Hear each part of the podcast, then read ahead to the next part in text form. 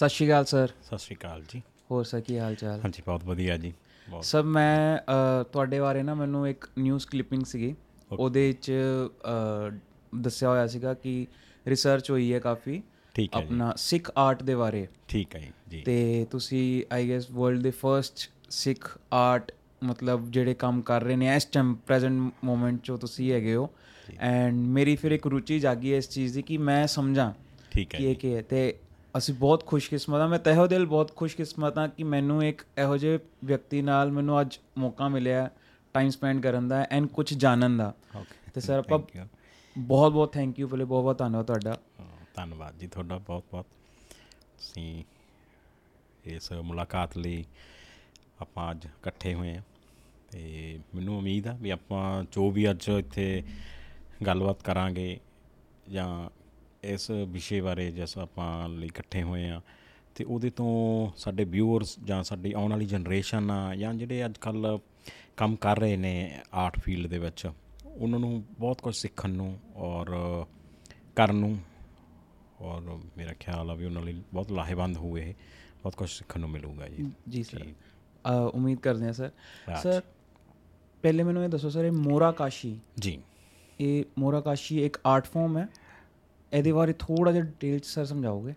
ਹਾਂ, ਬਿਲਕੁਲ ਦੇਖੋ, ਜਿਹੜੀ ਮੋਹਰਾ ਕਾਸ਼ੀ ਅਸੀਂ ਇੱਕ ਇਹਨੂੰ ਨਾਮ ਦਿੱਤਾ ਗਿਆ, ਜਿਹੜੀ ਸਾਡੀ ਪ੍ਰਾਤਨ ਚਿੱਤਰਕਾਰੀ ਸੀ, ਪ੍ਰਾਤਨ ਬੇਲ ਬੂਟੀਆਂ ਜਿਹਦੇ ਵਿੱਚ ਸਾਡੀਆਂ ਕੁਝ ਫਿਗਰੇਟਿਵ ਵਰਕ ਵੀ ਹੋਇਆ।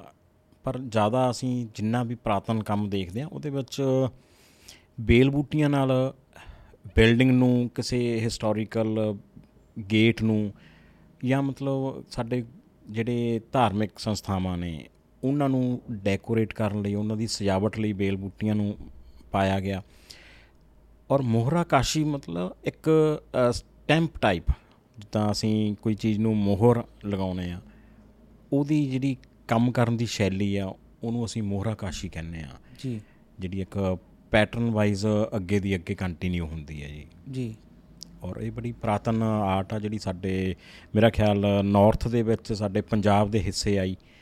ਤੇ ਬੜੇ ਅਸੀਂ ਵੀ ਬਹੁਤ ਖੁਸ਼ਕਿਸਮਤ ਆ ਵੀ ਇਹ ਮੋਹਰਾ ਕਾਸ਼ੀ ਦਾ ਜਿਹੜਾ ਕੰਮ ਆ ਸਾਡੇ ਪੰਜਾਬ ਨੂੰ ਖਾਸ ਕਰਕੇ ਜਿਹੜਾ ਚੜ੍ਹਦਾ ਪੰਜਾਬ ਤੇ ਲਹਿੰਦਾ ਪੰਜਾਬ ਇਹਦੇ ਹਿੱਸੇ ਬਹੁਤ ਕੰਮ ਆਇਆ ਦੇਖਣ ਲਈ। ਜੀ। ਜੀ। ਜੀ।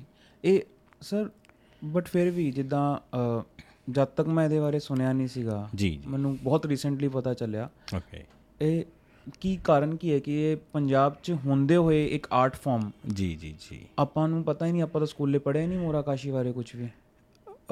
ਅਸਲ ਵਿੱਚ ਜਿਹੜਾ ਸਾਡੇ ਕਿਤਾਬਾਂ ਦੇ ਵਿੱਚ ਜਾਂ ਸਾਡੇ ਇਤਿਹਾਸ ਦੇ ਵਿੱਚ ਆਰਟ ਦਾ ਜਿਹੜਾ ਹਿਸਟਰੀ ਆਫ ਆਰਟ ਆ ਉਹਦੇ ਵਿੱਚ ਫ੍ਰੈਸਕੋ ਪੇਂਟਿੰਗ ਬਾਰੇ ਪੜਾਇਆ ਜ਼ਰੂਰ ਜਾਂਦਾ। ਜੀ। ਪਰ ਉਹ ਕਿੱਥੇ ਦੇਖਣ ਨੂੰ ਮਿਲਦੀ ਆ ਕਿੱਦਾਂ ਉਹਦਾ ਫਾਰਮ ਰਿਹਾ ਕਿਹੜੇ ਕਿਹੜੇ ਏਰੀਏ ਦੇ ਵਿੱਚ ਕਿੱਦਾਂ ਕਿੱਦਾਂ ਉਹ ਡਿਵੈਲਪ ਹੋਈ? ਕਿੱਥੋਂ ਤੋਂ ਲੈ ਕੇ ਕਿੱਥੇ ਤੱਕ ਉਹ ਅੱਜ ਤੱਕ ਦਾ ਕੀ ਉਹਦਾ ਇੱਕ ਟਰੈਵਲਿੰਗ ਹਿਸਟਰੀ ਰਹੀ ਉਹਦੀ ਉਸ ਆਰਟ ਦੀ?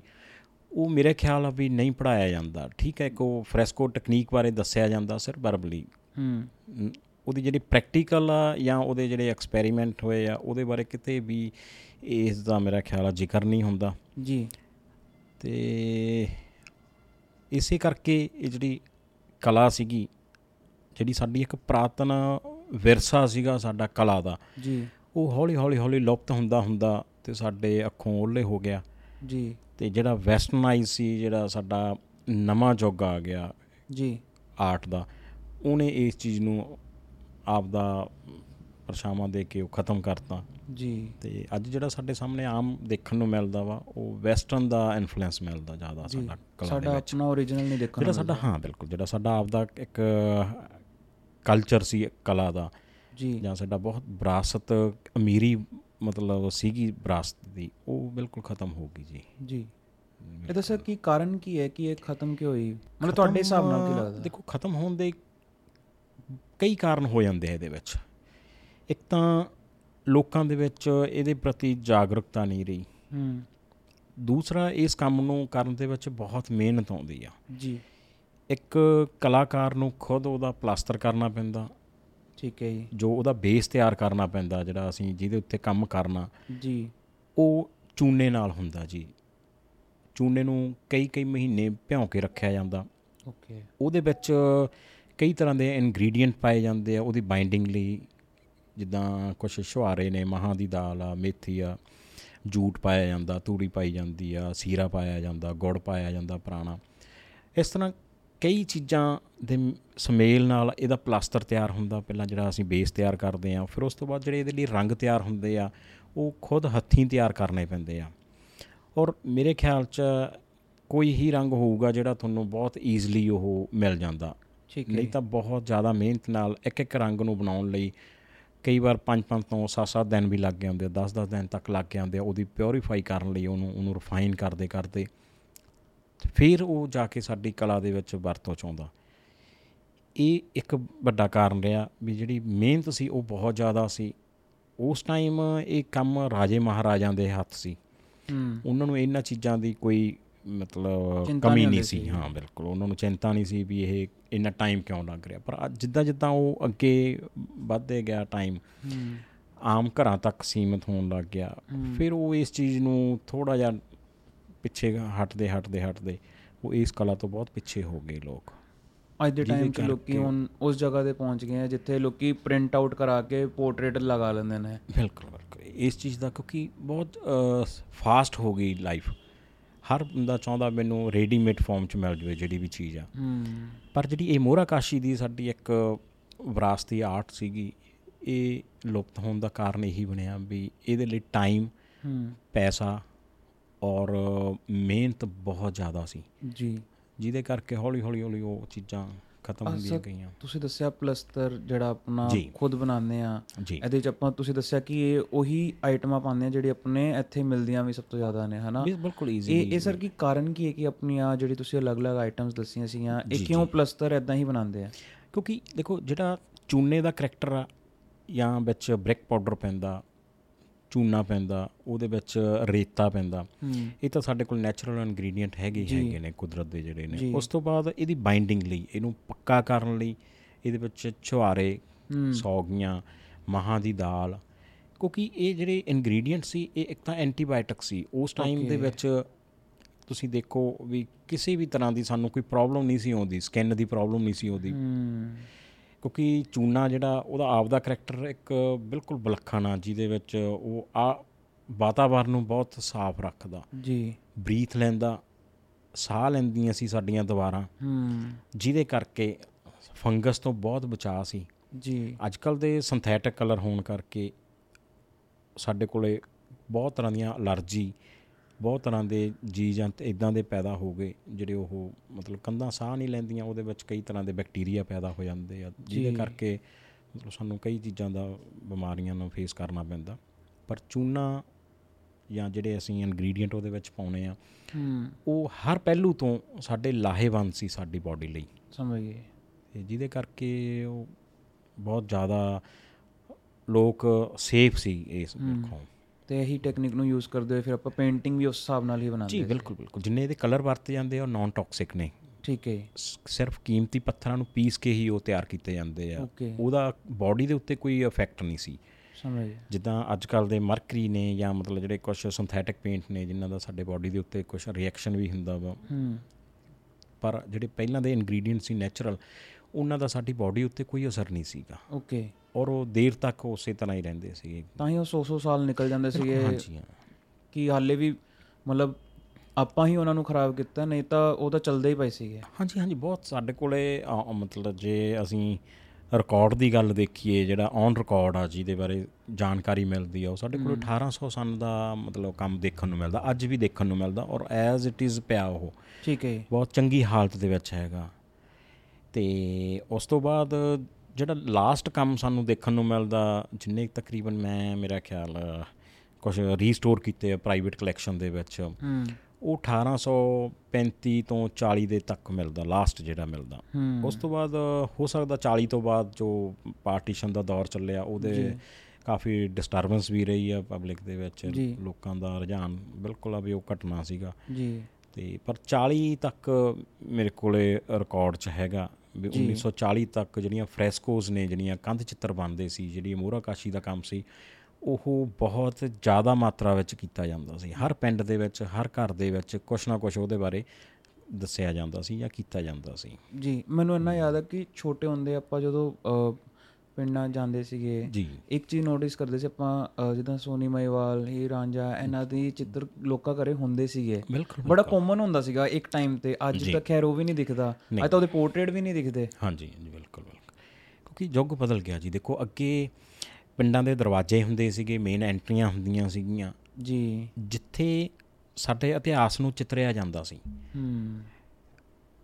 ਉਹ ਪਿੰਡ ਦੇ ਵਿੱਚ ਕੋਈ ਭਲਵਾਨ ਹੁੰਦਾ ਸੀ। ਅੱਜ ਵੀ ਕੁਝ ਪਿੰਡ ਸਾਡੇ ਨੇੜੇ ਦੇ ਇਲਾਕੇ ਦੇ ਕੁਝ ਐਸੇ ਪਿੰਡ ਹੈਗੇ ਆ ਜਿਨ੍ਹਾਂ ਵਿੱਚ ਅੱਜ ਵੀ ਬ੍ਰਹਮਾ ਵਿਸ਼ਨੂੰ ਮਹੇਸ਼ ਗਣੇਸ਼ ਜੀ ਜਾਂ ਜਿਹੜੇ ਸਾਡੇ ਸਿੱਖ ਗੁਰੂ ਸਾਹਿਬਾਨ ਹੋਏ ਨੇ ਉਹਨਾਂ ਦੇ ਚਿੱਤਰ ਕੁਝ ਲੋਕਲ ਜਿੱਦਾਂ ਪਿੰਡ ਦੇ ਕੋਈ ਭਲਵਾਨ ਸੀ ਜਾਂ ਕੋਈ ਪਿੰਡ ਦੇ ਜ਼ਮੀਂਦਾਰ ਸੀ ਜਾਂ ਕੋਈ ਜ਼ਗੀਰਦਾਰ ਸੀ ਉਹਨਾਂ ਦੀਆਂ ਤਸਵੀਰਾਂ ਨੂੰ ਵੀ ਮਤਲਬ ਕੰਧਾਂ ਦੇ ਉੱਤੇ ਉਤਾਰਿਆ ਹੋਇਆ ਜੀ ਉਹਨਾਂ ਨੇ। ਜੀ। ਉਹ ਉਸ ਟਾਈਮ ਵੀ ਉਹ ਚਾਹੁੰਦੇ ਸੀਗੇ ਵੀ ਇਹ ਸਦਾ ਲਈ ਆਉਣ ਵਾਲੀ ਜਨਰੇਸ਼ਨ ਨੂੰ ਕੋਈ ਮੀਲ ਪੱਥਰ ਦਾ ਇੱਕ ਰੂਪ ਦੇ ਕੇ ਤੇ ਉਹਨਾਂ ਨੂੰ ਚਾਨਣ ਮਨਾਰਾ ਕਰਦੇ ਨੇ ਜਿਹੜੇ ਇਸ ਤਰ੍ਹਾਂ ਦੇ ਕੋਈ ਯੋਧੇ ਸੀ ਜਾਂ ਕੋਈ ਵਾਰੀਅਰ ਸੀ ਜਾਂ ਮਤਲਬ ਚੰਗੇ ਕੰਮ ਕਰਨ ਵਾਲੇ ਬੰਦੇ ਸੀਗੇ। ਜੀ। ਤਾਂ ਹੀ ਆਪਾਂ ਦੇਖਦੇ ਹਾਂ ਕਿ ਪਿੰਡਾਂ ਦੇ ਬਾਹਰ ਜਿਹੜਾ ਗੇਟ ਬੰਦਾ ਹੁੰਦਾ ਸੀ ਜੀ ਜੀ ਜੀ ਉਹ ਤੇ ਕੋਈ ਨਾ ਕੋਈ ਮੀਨਾਕਾਰੀ ਕੁਝ ਨਾ ਕੁਝ ਹੋਇਆ ਹੁੰਦਾ ਸੀ ਪੁਰਾਣੇ ਗੇਟ ਅੱਜ ਵੀ ਮਿਲਦੇ ਨੇ। ਹਾਂ ਬਿਲਕੁਲ ਮਿਲਦੇ ਆ। ਹਜੇ ਵੀ ਮਤਲਬ ਕਈ ਪਿੰਡਾਂ 'ਚ ਅਸੀਂ ਜਾਈਏ ਤਾਂ ਕੁਝ ਕੁਝ ਮਤਲਬ ਉਹਦੇ ਅੰਸ਼ ਹੈਗੇ ਨੇ ਜਿਹੜੇ ਸਾਨੂੰ ਦੇਖਣ ਨੂੰ ਮਿਲ ਜਾਂਦੇ ਆ। ਜੀ। ਔਰ ਉਹਨਾਂ ਤੇ ਸਨ ਵੀ ਮੈਂਸ਼ਨ ਕੀਤਾ ਹੁੰਦਾ ਸੀਗਾ। ਹਰ ਪੇਂਟਿੰਗ ਦੇ ਉੱਤੇ ਸਨ ਜ਼ਰੂਰ ਮੈਂਸ਼ਨ ਕਰਦੇ ਸੀ। ਜੀ। ਜਿਹਦੇ ਕਰਕੇ ਸਾਨੂੰ ਉਸ ਟਾਈਮ ਦਾ ਪਤਾ ਲੱਗਦਾ ਵੀ ਇਹ ਕਿਸ ਟਾਈਮ ਦਾ ਬਣਿਆ ਹੋਇਆ ਜੀ ਜੀ। ਆਪਾਂ ਨੂੰ ਜਿੱਥੇ ਤੱਕ ਮੈਂ ਸੁਣਿਆ ਸੀਗਾ ਕਹਿੰਦੇ ਕਿ ਮਤਲਬ ਬ੍ਰਿਟਿਸ਼ਰਸ ਜਾਂ ਅੰਗਰੇਜ਼ਾਂ ਦੇ ਆਉਣ ਤੋਂ ਪਹਿਲਾਂ ਤੱਕ ਫਿਰ ਵੀ ਮਾਹੌਲ ਬਹੁਤ ਸਹੀ ਸੀਗਾ ਪੇਂਟਰਸ ਲਈ। ਮਤਲਬ ਮੋਰਾ ਕਾਸ਼ੀ ਜਿਹੜੇ ਕਰਦੇ ਸੀ। ਜੀ। ਐਂਡ ਆ ਪੰਜਾਬ ਪੰਜਾਬ ਵਾਲਾ ਆਪਣਾ ਪਹਾੜੀ ਪੰਜਾਬ। ਖਾਸ ਕਰਕੇ ਪਹਾੜੀ ਸਾਈਡ ਜਿਹੜੇ ਸੀਗੇ ਉਹ ਕਾਫੀ ਜ਼ਿਆਦਾ ਮਤਲਬ ਡੀਪ ਸੀਗੇ ਆਰਟ ਦੇ ਵਿੱਚ। ਜੀ। ਉਸ ਤੋਂ ਬਾਅਦ ਕਹਿੰਦੇ ਕਿ ਅ, ਅੰਗਰੇਜ਼ਾਂ ਦੇ ਆਉਣ ਤੋਂ ਬਾਅਦ ਥੋੜਾ ਫਿਰ ਵੈਸਟਰਨਾਈਜ਼ ਕਰ ਦਿੱਤਾ ਗਿਆ ਆਪਣੀ ਆਰਟ ਫਾਰਮ ਨੂੰ। ਬਿਲਕੁਲ ਦੇਖੋ ਜਦੋਂ ਸਾਡੇ ਪੰਜਾਬ ਦੇ ਚੜ੍ਹਦਾ ਪੰਜਾਬ ਹੋ ਗਿਆ ਲਹਿੰਦਾ ਪੰਜਾਬ ਹੋ ਗਿਆ ਜਾਂ ਪਹਾੜੀ ਪੰਜਾਬ ਹੋ ਗਿਆ ਉਹਦੇ ਵਿੱਚ ਰਾਜੇ ਮਹਾਰਾਜਾ ਨੇ ਰਾਜ ਕੀਤਾ। ਹੂੰ। ਔਰ ਉਹ ਬਹੁਤ ਜ਼ਿਆਦਾ ਸ਼ਕੀਨ ਸੀ ਕਲਾ ਦੇ। ਜੀ। ਉਹਨਾਂ ਨੇ ਜਿਹੜਾ ਇਹ ਬੇਸਿਕ ਇਹਦਾ ਅਸੀਂ ਦੇਖੀਏ ਤਾਂ ਇਹ ਸਾਰਾ ਮੁਗਲ ਦਾ ਇਨਫਲੂਐਂਸ ਆ। ਠੀਕ ਹੈ। ਅਫਗਾਨਿਸਤਾਨ ਤੋਂ ਬਹੁਤ ਸਾਡੇ ਕਾਰੀਗਰ ਆਏ ਜਿਨ੍ਹਾਂ ਨੇ ਮਤਲਬ ਸਾਡੇ ਚੜ੍ਹਦੇ ਪੰਜਾਬ ਲਹਿੰਦੇ ਪੰਜਾਬ ਜਾਂ ਪਹਾੜ ਦੇ ਇਲਾਕੇ 'ਚ ਆਪਦੀ ਕਲਾ ਨੂੰ ਬਹੁਤ ਜ਼ਿਆਦਾ ਲੈ ਕੇ ਆਂਦਾ ਕਿਉਂਕਿ ਮਹਾਰਾਜਾ ਰਣਜੀਤ ਸਿੰਘ ਦਾ ਜਿਹੜਾ ਕਾਲ ਰਿਹਾ ਵਾ ਉਸ ਦੇ ਵਿੱਚ ਬਹੁਤ ਜ਼ਿਆਦਾ ਆਰਟ ਵਰਕ ਹੋਇਆ ਔਰ ਕੰਧ ਚਿੱਤਰ ਬਹੁਤ ਜ਼ਿਆਦਾ ਮਾਤਰਾ ਵਿੱਚ ਬਣਾਏ ਗਏ। ਉਸ ਤੋਂ ਬਾਅਦ ਜਿੱਦਾਂ ਜਿੱਦਾਂ ਮਤਲਬ ਅੰਗਰੇਜ਼ਾਂ ਦਾ ਪ੍ਰਭਾਵ ਆਉਣਾ ਸ਼ੁਰੂ ਹੋ ਗਿਆ ਲੋਕਾਂ ਨੂੰ ਸਾਡੇ ਕਲਚਰ ਤੋਂ ਦੂਰ ਕੀਤਾ ਜਾਣ ਲੱਗ ਗਿਆ।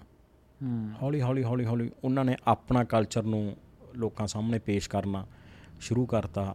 ਆਪਦੀ ਆਰਟ ਫਾਰਮ ਨੂੰ ਆਪਣੇ ਪੀਰ ਪੈਗੰਬਰਾਂ ਨੂੰ ਸਾਡੇ ਸਾਹਮਣੇ ਲਿਆਉਣਾ ਸ਼ੁਰੂ ਕਰਤਾ। ਜਿਹਦੇ ਕਰਕੇ ਜਿਹੜੀ ਸਾਡੇ ਇੱਕ ਅਨਪੜ੍ਹ ਵੀ ਨਹੀਂ ਕਹਿ ਸਕਦੇ ਜਾਂ ਇੱਕ ਪਛੜੀ ਹੋਈ ਜਿਹੜੀ ਸਾਡੀ ਇੱਥੋਂ ਦੀ ਪਾਪੂਲੇਸ਼ਨ ਸੀਗੀ ਉਹਨਾਂ ਨੇ ਉਸ ਧਰਮ ਨੂੰ ਥੋੜਾ ਥੋੜਾ ਥੋੜਾ ਆਪਦੇ ਚ ਗ੍ਰਹਿਣ ਕਰਕੇ ਤੇ ਜਿਹੜਾ ਸਾਡਾ ਆਪਦਾ ਓਰੀਜਨਲ ਸੀਗਾ ਹੂੰ। ਕਲਚਰ ਸੀਗਾ ਜਾਂ ਜਿਹੜੀ ਸਾਡੀ ਆਰਟ ਸੀ ਜਾਂ ਸਾਡਾ ਰਹਿਣ ਸਹਿਣ ਸੀ ਉਹਨੂੰ ਹੌਲੀ ਹੌਲੀ ਹੌਲੀ ਪਛਾੜਨਾ ਸ਼ੁਰੂ ਕਰਤਾ। ਜਿਹਦੇ ਕਰਕੇ ਕਲਾ ਤਾਂ ਬਹੁਤ ਦੂਰ ਦੀ ਗੱਲ ਸੀ ਉਹਨੂੰ ਸੰਭਾਲਿਆ ਜਾ ਸਕਦਾ। ਰਾਜੇ ਮਹਾਰਾਜਿਆਂ ਦਾ ਜਿਹੜਾ ਟਾਈਮ ਸੀਗਾ ਉਹ ਅੰਗਰੇਜ਼ਾਂ ਨੇ ਆਪ ਦੇ ਵਿੱਚ ਮਰਜ ਕਰ ਲਿਆ। ਜੀ। ਤੇ ਇਸ ਕਰਕੇ ਜਿਹੜੀ ਕਲਾ ਦਾ ਯੁੱਗ ਸੀ ਇੱਕ ਤਰ੍ਹਾਂ ਹੌਲੀ ਹੌਲੀ ਹੌਲੀ ਖਤਮ ਹੋਣਾ ਸ਼ੁਰੂ ਹੋ ਗਿਆ ਜੀ। ਤੁਸੀਂ ਮਹਾਰਾਜਾ ਰਣਜੀਤ ਸਿੰਘ ਜੀ ਦੇ ਬਾਰੇ ਗੱਲ ਕੀਤੀ। ਜੀ। ਅ, ਉਹਨਾਂ ਬਾਰੇ ਕਿਹਾ ਜਾਂਦਾ ਕਿ ਉਹਨਾਂ ਨੇ 700 ਤੋਂ ਉੱਪਰ ਜਿਹੜੇ ਆਪਣੇ ਗੁਰਦੁਆਰਾ ਸਾਹਿਬ ਸੀਗੇ ਆਪਣੇ ਹੋਰ ਵੀ ਜਿਹੜੇ ਇਤਿਹਾਸਿਕ ਸਥਾਨ ਰਹੇ ਨੇ ਸਿੱਖਾਂ ਦੇ ਬਿਲਕੁਲ। ਉਹਨਾਂ ਤੇ ਬਹੁਤ ਜ਼ਿਆਦਾ ਉਹਨਾਂ ਨੇ ਆਰਟ ਵਰਕ ਦਾ ਕੰਮ ਰੀਸਟੋਰੇਸ਼ਨ ਦਾ ਕੰਮ ਵੀ ਬਹੁਤ ਕੀਤਾ ਸੀ ਮਤਲਬ ਬਣਾਇਆ ਵੀ ਸੀਗਾ ਤੇ ਰੀਸਟੋਰ ਵੀ ਬਹੁਤ ਕਰਵਾਇਆ ਸੀ ਉਹਨਾਂ ਨੇ ਆਪਣੇ ਟਾਈਮ 'ਚ। ਜੀ ਜੀ ਜੀ। ਕਿਉਂਕਿ ਮਹਾਰਾਜਾ ਰਣਜੀਤ ਸਿੰਘ ਦਾ ਜਿਹੜਾ ਕਾਰਜਕਾਲ ਰਿਹਾ ਵਾ ਉਹ ਮੇਰਾ ਖਿਆਲ ਆ ਵੀ ਜੋ ਅੱਜ ਅਸੀਂ ਦੇਖਦੇ ਹਾਂ ਪ੍ਰਾਤਨ ਬਿਲਡਿੰਗਾਂ ਉਹਨਾਂ ਦੇ ਵਿੱਚ ਬਹੁਤ ਵੱਡਾ ਯੋਗਦਾਨ ਰਿਹਾ ਮਹਾਰਾਜਾ ਰਣਜੀਤ ਸਿੰਘ ਹੁਣਾਂ ਦਾ। ਜੀ। ਉਹਨਾਂ ਨੇ ਕਲਾ ਨੂੰ ਬਹੁਤ ਪ੍ਰਮੋਟ ਕੀਤਾ ਆਰਕੀਟੈਕਚਰ ਨੂੰ ਬਹੁਤ ਪ੍ਰਮੋਟ ਕੀਤਾ। ਹਰ ਤਰ੍ਹਾਂ ਦੇ ਜਿੰਨੇ ਕਾਰੀਗਰ ਸੀ ਸਾਡੇ ਪੰਜਾਬ ਦੇ ਵਿੱਚ ਜਾਂ ਜਿਹੜੇ ਉਹਨਾਂ ਨੇ ਬਾਹਰ ਤੋਂ ਹਾਇਰ ਕੀਤੇ ਸੀ ਲੈ ਕੇ ਆਉਂਦੇ ਸੀ ਸਾਡੇ ਕਿਲਿਆਂ ਨੂੰ ਸਾਡੇ ਬਿਲਡਿੰਗਾਂ ਨੂੰ ਸਵਾਰਨ ਲਈ ਉਹਨਾਂ ਨੂੰ ਬਹੁਤ ਪ੍ਰਮੋਟ ਕੀਤਾ। ਤੇ ਕਲਾ ਮੇਰਾ ਖਿਆਲ ਆ ਵੀ ਜਿੰਨੀ ਉਹਨਾਂ ਦੇ ਕਾਰਜ ਦੇ ਵਿੱਚ ਟਾਈਮ ਦੇ ਵਿੱਚ ਉਹ ਪ੍ਰਫੁੱਲਤ ਹੋਈ ਮੇਰਾ ਖਿਆਲ ਨਹੀਂ ਹੋਈ ਹੋਰ ਉਦੋਂ ਬਾਅਦ ਨਾ ਉਦੋਂ ਪਹਿਲਾਂ। ਕਿਉਂਕਿ ਉਹਨਾਂ ਨੇ ਜਿੰਨੇ ਸਾਡੇ ਇਤਿਹਾਸਕ ਸਥਾਨ ਸੀਗੇ ਉਹ ਜ਼ਰੂਰੀ ਨਹੀਂ ਵੀ ਉਹ ਸਿਰਫ ਗੁਰਦੁਆਰਾ ਸਾਹਿਬ ਸੀ ਜਾਂ ਕੋਈ ਇੱਕ ਖਾਸ ਕਮਿਊਨਿਟੀ ਨਾਲ ਸੰਬੰਧ ਰੱਖਦੇ ਸੀ। ਉਹਨਾਂ ਨੇ ਮੰਦਰਾਂ 'ਚ ਮਸਜਿਦਾਂ 'ਚ ਗੁਰਦੁਆਰਾ ਸਾਹਿਬ ਦੇ ਵਿੱਚ ਹਰ ਜਗ੍ਹਾ ਮਤਲਬ ਚਿੱਤਰਕਾਰੀ ਨੂੰ ਵੀ ਪਹਿਲ ਦਿੱਤੀ ਔਰ ਉਹਦੀ ਕੰਸਟਰਕਸ਼ਨ ਨੂੰ ਵੀ ਪਹਿਲ ਦਿੱਤੀ। ਜੀ। ਅੱਜ ਵੀ ਅਸੀਂ ਮੇਰਾ ਖਿਆਲ ਆ ਵੀ ਮਾਝੇ ਦੇ ਏਰੀਏ 'ਚ ਅਗਰ ਦੇਖੀਏ ਤਾਂ ਬਹੁਤ ਇਹੋ ਜਿਹੇ ਸਥਾਨ ਆ ਜਿਹੜੇ ਮਹਾਰਾਜਾ ਰਣਜੀਤ ਸਿੰਘ ਤੋਂ ਬਾਅਦ ਦੇ ਵੀ ਬਣੇ ਹੋਏ ਆ।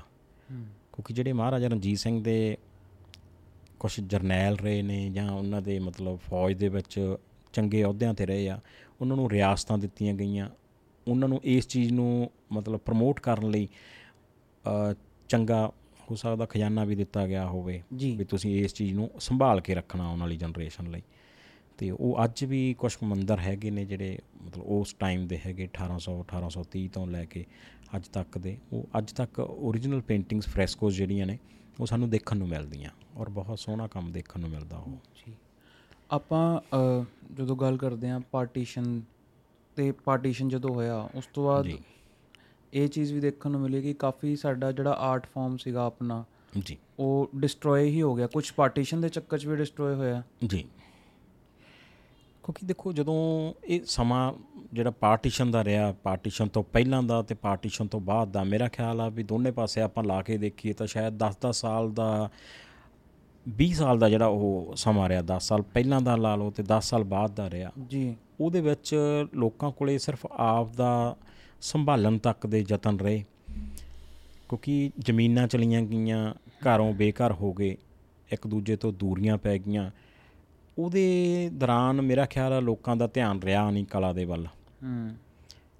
ਹੌਲੀ ਹੌਲੀ ਹੌਲੀ ਹੌਲੀ ਜਿਵੇਂ ਜਿਵੇਂ ਮਤਲਬ ਲੋਕੀ ਆਪਣੇ ਆਪਣੇ ਸਟੇਬਲ ਹੋਣੇ ਸ਼ੁਰੂ ਹੋ ਗਏ ਆਪਣੇ ਬਿਜ਼ਨਸ 'ਚ ਆ ਗਏ ਜਾਂ ਜਿਵੇਂ ਉਹਨਾਂ ਨੂੰ ਲੱਗਿਆ ਵੀ ਹੁਣ ਅਸੀਂ ਥੋੜੇ ਜਿਹਾ ਖੁਸ਼ਹਾਲ ਹੋਣੇ ਸ਼ੁਰੂ ਹੋਏ ਆ ਉਸ ਤੋਂ ਬਾਅਦ ਜਿਹੜੀ ਪ੍ਰਾਤਨ ਆਰਟ ਸੀਗੀ ਉਹ ਤਾਂ ਬਿਲਕੁਲ ਖਤਮ ਹੋਣੀ ਸ਼ੁਰੂ ਹੋ ਗਈ ਕਿਉਂਕਿ ਲੋਕਾਂ ਕੋਲੇ ਪੈਸਾ ਨਹੀਂ ਸੀ ਰਿਹਾ। ਲੋਕਾਂ ਘਰੋਂ ਬੇਘਰ ਹੋ ਗਏ ਤਾਂ ਕਲਾ ਦੀ ਜਿਹੜੀ ਵੈਲਿਊ ਸੀ ਉਹ ਉਹਨਾਂ ਨੂੰ ਨਹੀਂ ਰਹੀ ਉਨੀ। ਸਿਰਫ ਉਹਨਾਂ ਨੂੰ ਆਪਦਾ ਪੇਟ ਭਰਨ ਲਈ ਔਰ ਸਿਰ ਢਕਣ ਨੂੰ ਛੱਤ ਤੱਕ ਮਤਲਬ ਰਿਹਾ। ਇਹ ਤਾਂ ਕਾਫੀ ਦੇਰ ਬਾਅਦ ਜਾ ਕੇ ਜਦੋਂ ਥੋੜਾ ਜਿਹਾ ਮਤਲਬ ਠੀਕ ਹੋਣਾ ਸ਼ੁਰੂ ਹੋਇਆ ਮਾਹੌਲ। ਸ਼ੁਰੂ ਹੋਇਆ ਜਦੋਂ। ਫਿਰ ਜਾ ਕੇ ਮੇਰਾ ਖਿਆਲ ਉਦੋਂ ਜਿਹੜੀ ਅਸੀਂ ਪ੍ਰਾਤਨ ਆਰਟ ਦੇਖਦੇ ਆ ਉਹ ਫਿਰ ਵੀ ਨਹੀਂ ਸਾਡੇ ਸਾਹਮਣੇ ਆਈ। ਪਰ ਕੁਝ ਮਤਲਬ ਨਵੇਂ ਜਿਵੇਂ ਵੈਸਟਰਨ ਦਾ ਇਨਫਲੂਐਂਸ ਆਉਣਾ ਸ਼ੁਰੂ ਹੋ ਗਿਆ ਜਾਂ ਪੱਥਰਾਂ ਨੇ ਲੈ ਲਿਆ ਟਾਈਲਾਂ ਨੇ ਲੈ ਲਿਆ ਕੋਈ ਚੰਗੀ ਮਤਲਬ ਰੰਗਤ ਨੇ ਉਸ ਚੀਜ਼ ਨੂੰ ਕਵਰ ਕਰ ਲਿਆ। ਤੇ ਜਿਹਦੇ ਕਰਕੇ ਉਹ ਪ੍ਰਾਤਨ ਆਰਟ ਪ੍ਰਾਤਨ ਰਹਿ ਗਈ ਉਸ ਤੋਂ ਬਾਅਦ ਫਿਰ ਉਹ ਕੰਮ ਬਿਲਕੁਲ ਨਹੀਂ ਹੋਇਆ ਜੀ। ਜੀ। ਅ ਜਦੋਂ ਆਪਾਂ ਇਹ ਦੇਖਦੇ ਹਾਂ ਕਿ ਇਹੀ ਪਾਰਟੀਸ਼ਨ ਤੋਂ ਬਾਅਦ ਆਪਾਂ ਮਤਲਬ ਬਹੁਤ ਸਾਰੀ ਵੀਡੀਓਜ਼ ਆਉਂਦੇ ਨੇ ਉੱਥੇ ਦੇ ਪਾਕਿਸਤਾਨ ਦੇ ਵੀ ਕੁਝ ਬਹੁਤ ਮਤਲਬ ਚੰਗੇ ਲੋਕ ਨੇ ਜਿਨ੍ਹਾਂ ਨੇ ਇਨੀਸ਼ੀਏਟਿਵ ਲਿਆ ਕਿ ਉੱਥੇ ਜਿਹੜੇ ਗੁਰਦੁਆਰਾ ਸਾਹਿਬ ਹੈਗੇ ਨੇ ਜਿਹੜੇ ਬਿਲਕੁਲ ਅੱਜ ਦੇ ਟਾਈਮ 'ਚ ਮਤਲਬ ਧੂਲ ਮਿੱਟੀ 'ਚ ਹੀ ਖਤਮ ਹੋਏ ਨੇ ਕੋਈ ਉਹਨਾਂ ਦੀ ਦੇਖਭਾਲ ਨਹੀਂ ਹੋਈ। ਲੋਕੀ ਜਾ ਜਾ ਕੇ ਉਹਦਾ ਰੀਸਟੋਰੇਸ਼ਨ ਦਾ ਕੰਮ ਵੀ ਕਈਆਂ ਨੇ ਹੁਣ ਸ਼ੁਰੂ ਕੀਤਾ ਆਪਣੇ ਦਮ ਤੇ। ਜੀ ਜੀ ਤੇ ਉੱਥੇ ਜਾ ਕੇ ਕਹਿੰਦੇ ਪਤਾ ਚੱਲਦਾ ਪਿਆ ਕਿ ਉੱਥੇ ਵੀ ਬਹੁਤ ਅੱਛੀ ਕੀ ਕਹਿੰਦੇ ਆਪਣੀ ਆਰਟ ਫਾਰਮ ਸੀਗੀ। ਜਿਹੜੀ ਸਾਨੂੰ ਬਹੁਤ ਜ਼ਿਆਦਾ ਜ਼ਰੂਰਤ ਹੈ ਕਿ ਹਾਲੇ ਵੀ ਅਗਰ ਆਪਾਂ ਕਰ ਲਈਏ ਰਿਜ਼ਰਵ ਤਾਂ ਬਹੁਤ ਵਧੀਆ ਗੱਲ ਹੈ। ਬਿਲਕੁਲ ਜਿਹੜਾ ਜੋ ਪੰਜਾਬ ਦੇ ਹਾਲਾਤ ਇੱਧਰ ਰਹੇ ਨੇ ਇਹੀ ਹਾਲਾਤ ਪੰਜਾਬ ਤੋਂ ਲਹਿੰਦੇ ਪੰਜਾਬ ਦੇ ਵਿੱਚ ਵੀ ਰਹੇ ਨੇ। ਅੱਜ ਵੀ ਇੰਨਾ ਜ਼ਿਆਦਾ ਕੰਮ ਅਸੀਂ ਸੋਸ਼ਲ ਮੀਡੀਆ ਤੇ ਅਕਸਰ ਕੁਝ ਮਤਲਬ ਸਾਈਟਸ ਹੈਗੀਆਂ ਜਾਂ ਕੁਝ ਮਤਲਬ ਉੱਥੋਂ ਦੀਆਂ ਵੀ ਸੰਸਥਾਵਾਂ ਬਣੀਆਂ ਹੋਈਆਂ ਲਹਿੰਦੇ ਪੰਜਾਬ ਦੀਆਂ ਪਾਕਿਸਤਾਨ ਦੀਆਂ ਜਿਹੜੀਆਂ ਸਾਨੂੰ ਉਹ ਜੋ ਉੱਥੋਂ ਦਾ ਆਰਟ ਵਰਕ ਆ ਉਹਦੇ ਦਰਸ਼ਨ ਦਿਦਾਰ ਕਰਾਉਂਦੀਆਂ ਰਹਿੰਦੀਆਂ ਚਾਹੇ ਉਹ ਗੁਰੂ ਸਾਹਿਬਾਨ ਨਾਲ ਰਿਲੇਟਡ ਰਹੇ ਨੇ ਜਾਂ ਕੋਈ ਮੰਦਰਾਂ 'ਚ ਕੰਮ ਹੋਇਆ ਜਾਂ ਕੁਝ ਵੈਸੇ ਹੀ ਹਵੇਲੀਆਂ ਦੇ ਵਿੱਚ ਕੰਮ ਹੋਇਆ ਜਿਹੜੇ ਚੰਗੇ ਧਨਾੜ ਵਿਅਕਤੀ ਸੀ ਉਹਨਾਂ ਨੇ ਹਵੇਲੀਆਂ ਦੇ ਵਿੱਚ ਕਾਫੀ ਕੰਮ ਕਰਵਾਇਆ ਇਦਾਂ ਦਾ। ਪਰ ਹੌਲੀ ਹੌਲੀ ਹੌਲੀ ਹੌਲੀ ਕੁਝ ਕੰਮ ਹੈ ਜਿਹੜੇ ਮਤਲਬ ਉਹ ਸੰਭਾਲਣ ਦਾ ਯਤਨ ਕਰ ਰਹੇ ਨੇ। ਪਰ ਉੱਥੋਂ ਦੀ ਜਦ ਤੱਕ ਕੁਝ ਸਰਕਾਰ ਦੀਆਂ ਹੋ ਸਕਦੀਆਂ ਐਫਰਟਸ ਨਹੀਂ ਹੋਣਗੀਆਂ ਤੇ ਬਹੁਤ ਜ਼ਿਆਦਾ ਕੰਮ ਪੰਜਾਬ ਤੋਂ ਵੀ ਜ਼ਿਆਦਾ ਮੇਰਾ ਖਿਆਲ ਆ ਜਿਹੜਾ ਕੰਮ ਪਾਕਿਸਤਾਨ ਦੇ ਵਿੱਚ ਆ ਉਹ ਜ਼ਿਆਦਾ ਡੈਮੇਜ ਹੋ ਰਿਹਾ। ਜੀ। ਪੰਜਾਬ 'ਚ ਤਾਂ ਹੋਇਆ ਹੀ ਹੋਇਆ ਪੰਜਾਬ ਤੋਂ ਬਾਹਰ ਵੀ ਜਿਹੜਾ ਪਾਕਿਸਤਾਨ 'ਚ ਕੰਮ ਆ ਉਹ ਵੀ ਕਾਫੀ ਅੱਜਕੱਲ ਡੈਮੇਜ ਹੋ ਰਿਹਾ ਵਾ। ਉਹਨੂੰ ਵੀ ਬਹੁਤ ਜ਼ਰੂਰਤ ਹੈ ਸੰਭਾਲਣ ਦੀ। ਜੇ ਤੁਹਾਨੂੰ ਮੌਕਾ ਦਿੱਤਾ ਜਾਏ ਤੁਸੀਂ ਕਰਨਾ ਚਾਹੋਗੇ? ਬਿਲਕੁਲ ਬਿਲਕੁਲ ਜ਼ਰੂਰ ਜੀ। ਅਸੀਂ ਮੈਂ ਕੁਛ ਹੈ ਜਿੱਦਾਂ ਹੈਰੀਟੇਜ ਹੈਰੀਟੇਜ ਆਫ ਪੰਜਾਬ ਆ ਜਾਂ ਇੱਕ ਤੋਂ ਹੋਰ ਮਤਲਬ ਸੋਸ਼ਲ ਚੈਨਲ ਨੇ ਉਹਨਾਂ ਨਾਲ ਸੰਪਰਕ ਵੀ ਕੀਤਾ ਵੀ ਅਗਰ ਕਿਸੇ ਵੀ ਤਰ੍ਹਾਂ ਦੀ ਮੇਰੀ ਜ਼ਰੂਰਤ ਪੈਂਦੀ ਆ ਜਾਂ ਉਹਨੂੰ ਰੀਸਟੋਰ ਕਰਨ ਲਈ ਕਿਸੇ ਵੀ ਤਰ੍ਹਾਂ ਦੀ ਮਦਦ ਦੀ ਲੋੜ ਆ ਕੋਈ ਮੇਰੀ ਸਲਾਹ ਦੀ ਲੋੜ ਆ ਜਾਂ ਕੋਈ ਕੰਮ ਕਰਨ ਦੀ ਜ਼ਰੂਰਤ ਆ ਤਾਂ ਅਸੀਂ ਹਾਜ਼ਰ ਆ ਸਾਡੀ ਟੀਮ ਉੱਥੇ ਜਾ ਕੇ ਕੰਮ ਕਰ ਸਕਦੀ ਹੈ ਤੁਸੀਂ ਮਤਲਬ ਤੁਹਾਡਾ ਕਿਵੇਂ ਇੱਕੋ ਦਮ ਰੁਝਾਨ ਹੋਇਆ ਕਿ ਹਾਂ ਮੈਂ ਇਸ ਆਰਟ ਫਾਰਮ ਵੱਲ ਜਾਣਾ ਮੈਂ ਮੋਰਾਕਾਸ਼ੀ ਵੱਲ ਜਾਣਾ ਮੈਂ ਦੇਖੋ ਇਹ ਪਹਿਲਾਂ ਤਾਂ ਮੇਰਾ ਜਿਹੜਾ ਬੈਕਗ੍ਰਾਉਂਡ ਰਹੀ ਹੈ ਇੱਕ ਐਜ਼ ਐਨ ਫ੍ਰੀਲੈਂਸ ਆਰਟਿਸਟ ਦੇ ਤੌਰ ਤੇ ਰਹੀ ਹੈ ਜਿਹਦੇ ਵਿੱਚ ਆਇਲ ਪੇਂਟਿੰਗਸ ਹੋ ਗਈਆਂ ਰੀਅਲਿਸਟਿਕ ਵਰਕ ਹੋ ਗਏ ਹਿਸਟੋਰੀਕਲ ਵਰਕ ਹੋ ਗਏ ਇਦਾਂ ਦਾ ਕੰਮ ਮੈਂ ਕਰਦਾ ਰਿਹਾ। ਸਰਦਾਰ ਦਲਵਾਗ ਸਿੰਘ ਜੀ ਮੇਰੇ ਉਸਤਾਦ ਜੀ ਨੇ ਲੁਧਿਆਣੇ ਤੋਂ ਜਿਨ੍ਹਾਂ ਨੇ ਮੈਨੂੰ ਰੀਅਲਿਸਟਿਕ ਵਰਕ ਵੱਲ ਤੋਰਿਆ ਪਹਿਲਾਂ ਔਰ ਕਮਰਸ਼ੀਅਲ ਵਰਕ ਵੱਲ ਮੈਂ ਆਇਆ। ਉਸ ਤੋਂ ਬਾਅਦ 2014 ਦੇ ਵਿੱਚ ਮੈਨੂੰ ਦਰਬਾਰ ਸਾਹਿਬ ਜਾਣ ਦਾ ਮੌਕਾ ਮਿਲਿਆ। ਉੱਥੇ ਇੱਕ ਟੀਮ ਮੈਡਮ ਨਮਤਾ ਜਸਪਾਲ ਜੀ ਸੀ ਜਿਨ੍ਹਾਂ ਦੇ ਹੈੱਡ ਉਹਨਾਂ ਨੇ ਮੈਨੂੰ ਉੱਥੇ ਬੁਲਾਇਆ।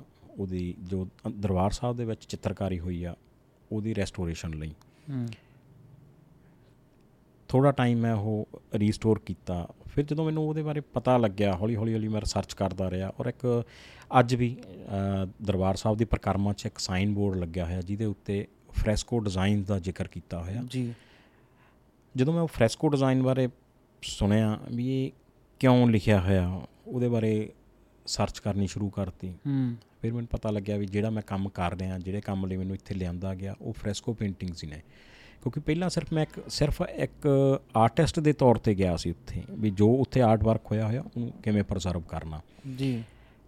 ਜਦੋਂ ਫਿਰ ਮੈਨੂੰ ਉਸ ਬਾਰੇ ਪਤਾ ਲੱਗਿਆ ਵੀ ਜੋ ਅਸੀਂ ਇਹ ਰੀਸਟੋਰ ਕਰ ਰਹੇ ਹਾਂ ਇਹ ਫ੍ਰੈਸਕੋ ਪੇਂਟਿੰਗ ਨੇ ਫਿਰ ਮੈਂ ਉਹਦੇ ਬਾਰੇ ਬਹੁਤ ਵੀਡੀਓਜ਼ YouTube ਤੋਂ ਜਾਂ ਕਿਸੇ ਵੀ ਮਤਲਬ ਚੈਨਲ ਤੋਂ ਮੈਨੂੰ ਮਿਲੀਆਂ। ਮੈਂ ਉਹਨਾਂ ਨੂੰ ਦੇਖਣਾ ਸ਼ੁਰੂ ਕੀਤਾ ਉਹਨਾਂ ਦੇ ਪ੍ਰੈਕਟੀਕਲ ਕੰਮ ਕਰਨਾ ਸ਼ੁਰੂ ਕੀਤਾ ਕਲਰ ਕਿਵੇਂ ਬਣਦੇ ਆ ਕਿਵੇਂ ਉਹਦੀ ਤਿਆਰੀ ਹੁੰਦੀ ਆ। ਜੀ। ਫਿਰ ਜਿੰਨੀਆਂ ਵੀ ਮੈਨੂੰ ਬੁੱਕਸ ਮਿਲੀਆਂ ਪੀਡੀਐਫ ਦੇ। ਮਤਲਬ ਫਾਰਮ ਦੇ ਵਿੱਚ ਉਹਨਾਂ ਨੂੰ ਸਟੱਡੀ ਕਰਨਾ ਸ਼ੁਰੂ ਕੀਤਾ। ਉਹ ਦਿਨੇ ਮੈਂ ਕੰਮ ਕਰਨਾ ਰਾਤ ਨੂੰ ਆ ਕੇ ਉਹ ਸਾਰੀ ਸਟੱਡੀ ਕਰਨੀ ਬੁੱਕਸ ਪੜ੍ਹਨੀਆਂ ਬੈਠ ਕੇ ਸਾਰੀ ਸਾਰੀ ਰਾਤ ਪੜ੍ਹਨਾ। ਫਿਰ ਉਹਦੇ ਵਿੱਚੋਂ ਜੇ ਅਗਰ 300 ਪੇਜ ਦੀ ਇੱਕ ਬੁੱਕ ਆ ਤਾਂ ਮੈਨੂੰ ਕਈ ਬੁੱਕਸ ਦੇ ਵਿੱਚੋਂ ਇੱਕ ਇੱਕ ਪੁਆਇੰਟ ਹੀ ਮਿਲਦਾ ਸੀ। ਜੀ। ਜੋ ਨਵਾਂ ਹੁੰਦਾ ਸੀ। ਉਹਨੂੰ ਅਡਾਪਟ ਕੀਤਾ। ਇਸ ਤਰ੍ਹਾਂ ਹੌਲੀ ਹੌਲੀ ਹੌਲੀ ਕਰਦੇ ਜਦੋਂ ਮੈਂ ਉਹਦੇ ਨਾਲ ਇਨਵੋਲਵ ਹੁੰਦਾ ਗਿਆ ਜਿਵੇਂ ਜਿਵੇਂ ਮੈਂ ਉਹਦੇ ਵਿੱਚ ਖੁੱਬਦਾ ਗਿਆ ਮੇਰੇ ਅੰਦਰ ਇੱਕ ਹੋਰ ਤੜਫ ਵੱਧਦੀ ਗਈ ਵੀ ਜਿਹੜੀ ਇਹ ਆਰਟ ਆ ਇਹ ਤਾਂ ਬਹੁਤ ਉੱਚੀ ਤੇ ਸੁੱਚੀ ਆਰਟ ਆ ਕਿਉਂ ਨਾ ਇਹਨੂੰ ਹੋਰ ਸੰਭਾਲਿਆ ਜਾਵੇ। ਜੀ। ਫਿਰ ਉਸ ਤੋਂ ਬਾਅਦ ਮੈਨੂੰ ਮੌਕਾ ਮਿਲਿਆ ਉਸੇ ਟੀਮ ਨਾਲ ਕਿਸ਼ਨਕੋਟ ਮੰਦਿਰ ਦੇ ਵਿੱਚ ਜਾਣ ਦਾ ਗੁਰਦਾਸਪੁਰ ਦੇ ਏਰੀਏ 'ਚ। ਠੀਕ ਹੈ ਬਹੁਤ ਵਧੀਆ ਮੰਦਿਰ ਬਣਿਆ ਹੋਇਆ। ਠੀਕ ਔਰ ਹੈ ਕਿਸੇ ਟਾਈਮ ਕਿਸ਼ਨਕੋਟ ਜਿਹੜੀ ਰਿਆਸਤ ਆ ਉਹ 17 ਪਿੰਡਾਂ ਦੀ ਰਿਆਸਤ ਹੁੰਦੀ ਸੀ ਔਰ ਉਹ 'ਚ ਇੱਕ ਕਿਲਾ ਬਣਿਆ ਹੋਇਆ ਸੀ। ਕਿਲੇ ਦੇ ਵਿੱਚ ਇੱਕ ਮੰਦਿਰ ਸੀ। ਠੀਕ ਹੈ ਕਿਲਾ ਤਾਂ ਚਲੋ ਸਮੇਂ ਦੇ ਹਿਸਾਬ ਨਾਲ ਉਹ ਮਰਜ ਹੋ ਗਿਆ ਪਿੰਡ ਦੇ ਵਿੱਚ ਪਰ ਜਿਹੜਾ ਮੰਦਿਰ ਆ ਉਹ ਅੱਜ ਵੀ ਬਰਕਰਾਰ ਆ। ਔਰ ਉਹਦੇ ਵਿੱਚ ਇੰਨਾ ਜ਼ਿਆਦਾ ਕੰਮ ਸਾਨੂੰ ਦੇਖਣ ਨੂੰ ਮਿਲਦਾ 1830 ਦਾ ਮੰਦਿਰ ਦਾ ਰਿਕਾਰਡ ਆ ਜਿਹੜਾ। ਓਕੇ। ਔਰ ਅੱਜ ਵੀ ਬਹੁਤ ਸੋਹਣਾ ਕੰਮ ਆ ਔਰ ਬਹੁਤ ਚੰਗੀ ਹਾਲਤ 'ਚ ਆ। ਉਹਨੂੰ ਰੀਸਟੋਰ ਕਰਨ ਦਾ ਮੌਕਾ ਮਿਲਿਆ ਜਿੱਥੇ ਜਿੱਥੋਂ ਉਹਦੀ ਕਨਜ਼ਰਵੇਸ਼ਨ ਹੋਣੀ ਸੀ ਕਨਜ਼ਰਵੇਸ਼ਨ ਕੀਤੀ ਜਿੱਥੇ ਉਹ ਰੀਸਟੋਰ ਹੋਣ ਵਾਲਾ ਸੀ ਉਹਨੂੰ ਰੀਸਟੋਰ ਕੀਤਾ ਰੀਟੱਚ ਕੀਤਾ। ਪਰ origignal ਵਰਕ ਨੂੰ ਐਜ਼ ਇਟ ਇਜ਼ ਅਸੀਂ ਪ੍ਰਜ਼ਰਵ ਕੀਤਾ। ਉਸ ਤੋਂ ਬਾਅਦ ਮੇਰਾ ਜਿਹੜਾ ਇੱਕ ਮਿਸ਼ਨ ਬਣ ਗਿਆ ਲਾਈਫ ਦਾ ਵੀ ਨਹੀਂ ਹੁਣ ਜਿੰਨੀਆਂ ਇਹ ਇਸ ਤਰ੍ਹਾਂ ਦੀਆਂ ਬਿਲਡਿੰਗਸ ਨੇ ਜਿਹੜੀਆਂ ਕਿਉਂਕਿ ਮੈਂ ਜਿਸ ਸਿਟੀ ਨਾਲ ਬਿਲੋਂਗ ਕਰਦਾ ਜਗਰਾਉਂ ਸਿਟੀ ਇਹ ਵੀ ਬਹੁਤ ਪੁਰਾਤਨ ਸ਼ਹਿਰ ਆ ਸਾਡਾ। ਜੀ। ਇਹਦੇ ਵਿੱਚ ਵੀ ਸਾਨੂੰ ਘਰਾਂ ਦੇ ਵਿੱਚ ਹਵੇਲੀਆਂ ਦੇ ਵਿੱਚ ਦਰਵਾਜ਼ਿਆਂ ਦੇ ਵਿੱਚ ਇਹ ਆਰਟ ਦੇਖਣ ਨੂੰ ਮਿਲਦੀ ਸੀ। ਪਰ ਉਸ ਟਾਈਮ ਸਾਨੂੰ ਇਹਦੀ ਬਾਰੇ ਸਮਝ ਨਹੀਂ ਸੀ। ਜਿਵੇਂ ਜਿਵੇਂ ਮੈਂ ਇਹਦੇ ਬਾਰੇ ਜਾਣਨਾ ਸ਼ੁਰੂ ਕੀਤਾ ਜਾਂ ਇਹਦੇ ਬਾਰੇ ਮੈਨੂੰ ਜਿਵੇਂ ਜਿਵੇਂ ਵੀ ਕੁਝ ਮਿਲਦਾ ਗਿਆ ਵੀ ਕਿਵੇਂ ਸੰਭਾਲਣਾ ਇਹਨੂੰ ਫਿਰ ਮੈਂ ਉਹ ਆਪਦੇ ਸ਼ਹਿਰ ਨੂੰ ਪਹਿਲਾਂ ਤਾਂ ਦੇਖਣਾ ਸ਼ੁਰੂ ਕੀਤਾ ਵੀ ਮੇਰੇ ਸ਼ਹਿਰ ਦੇ ਵਿੱਚ ਕੀ ਕੀ ਆ ਦੇਖਣ ਵਾਲਾ।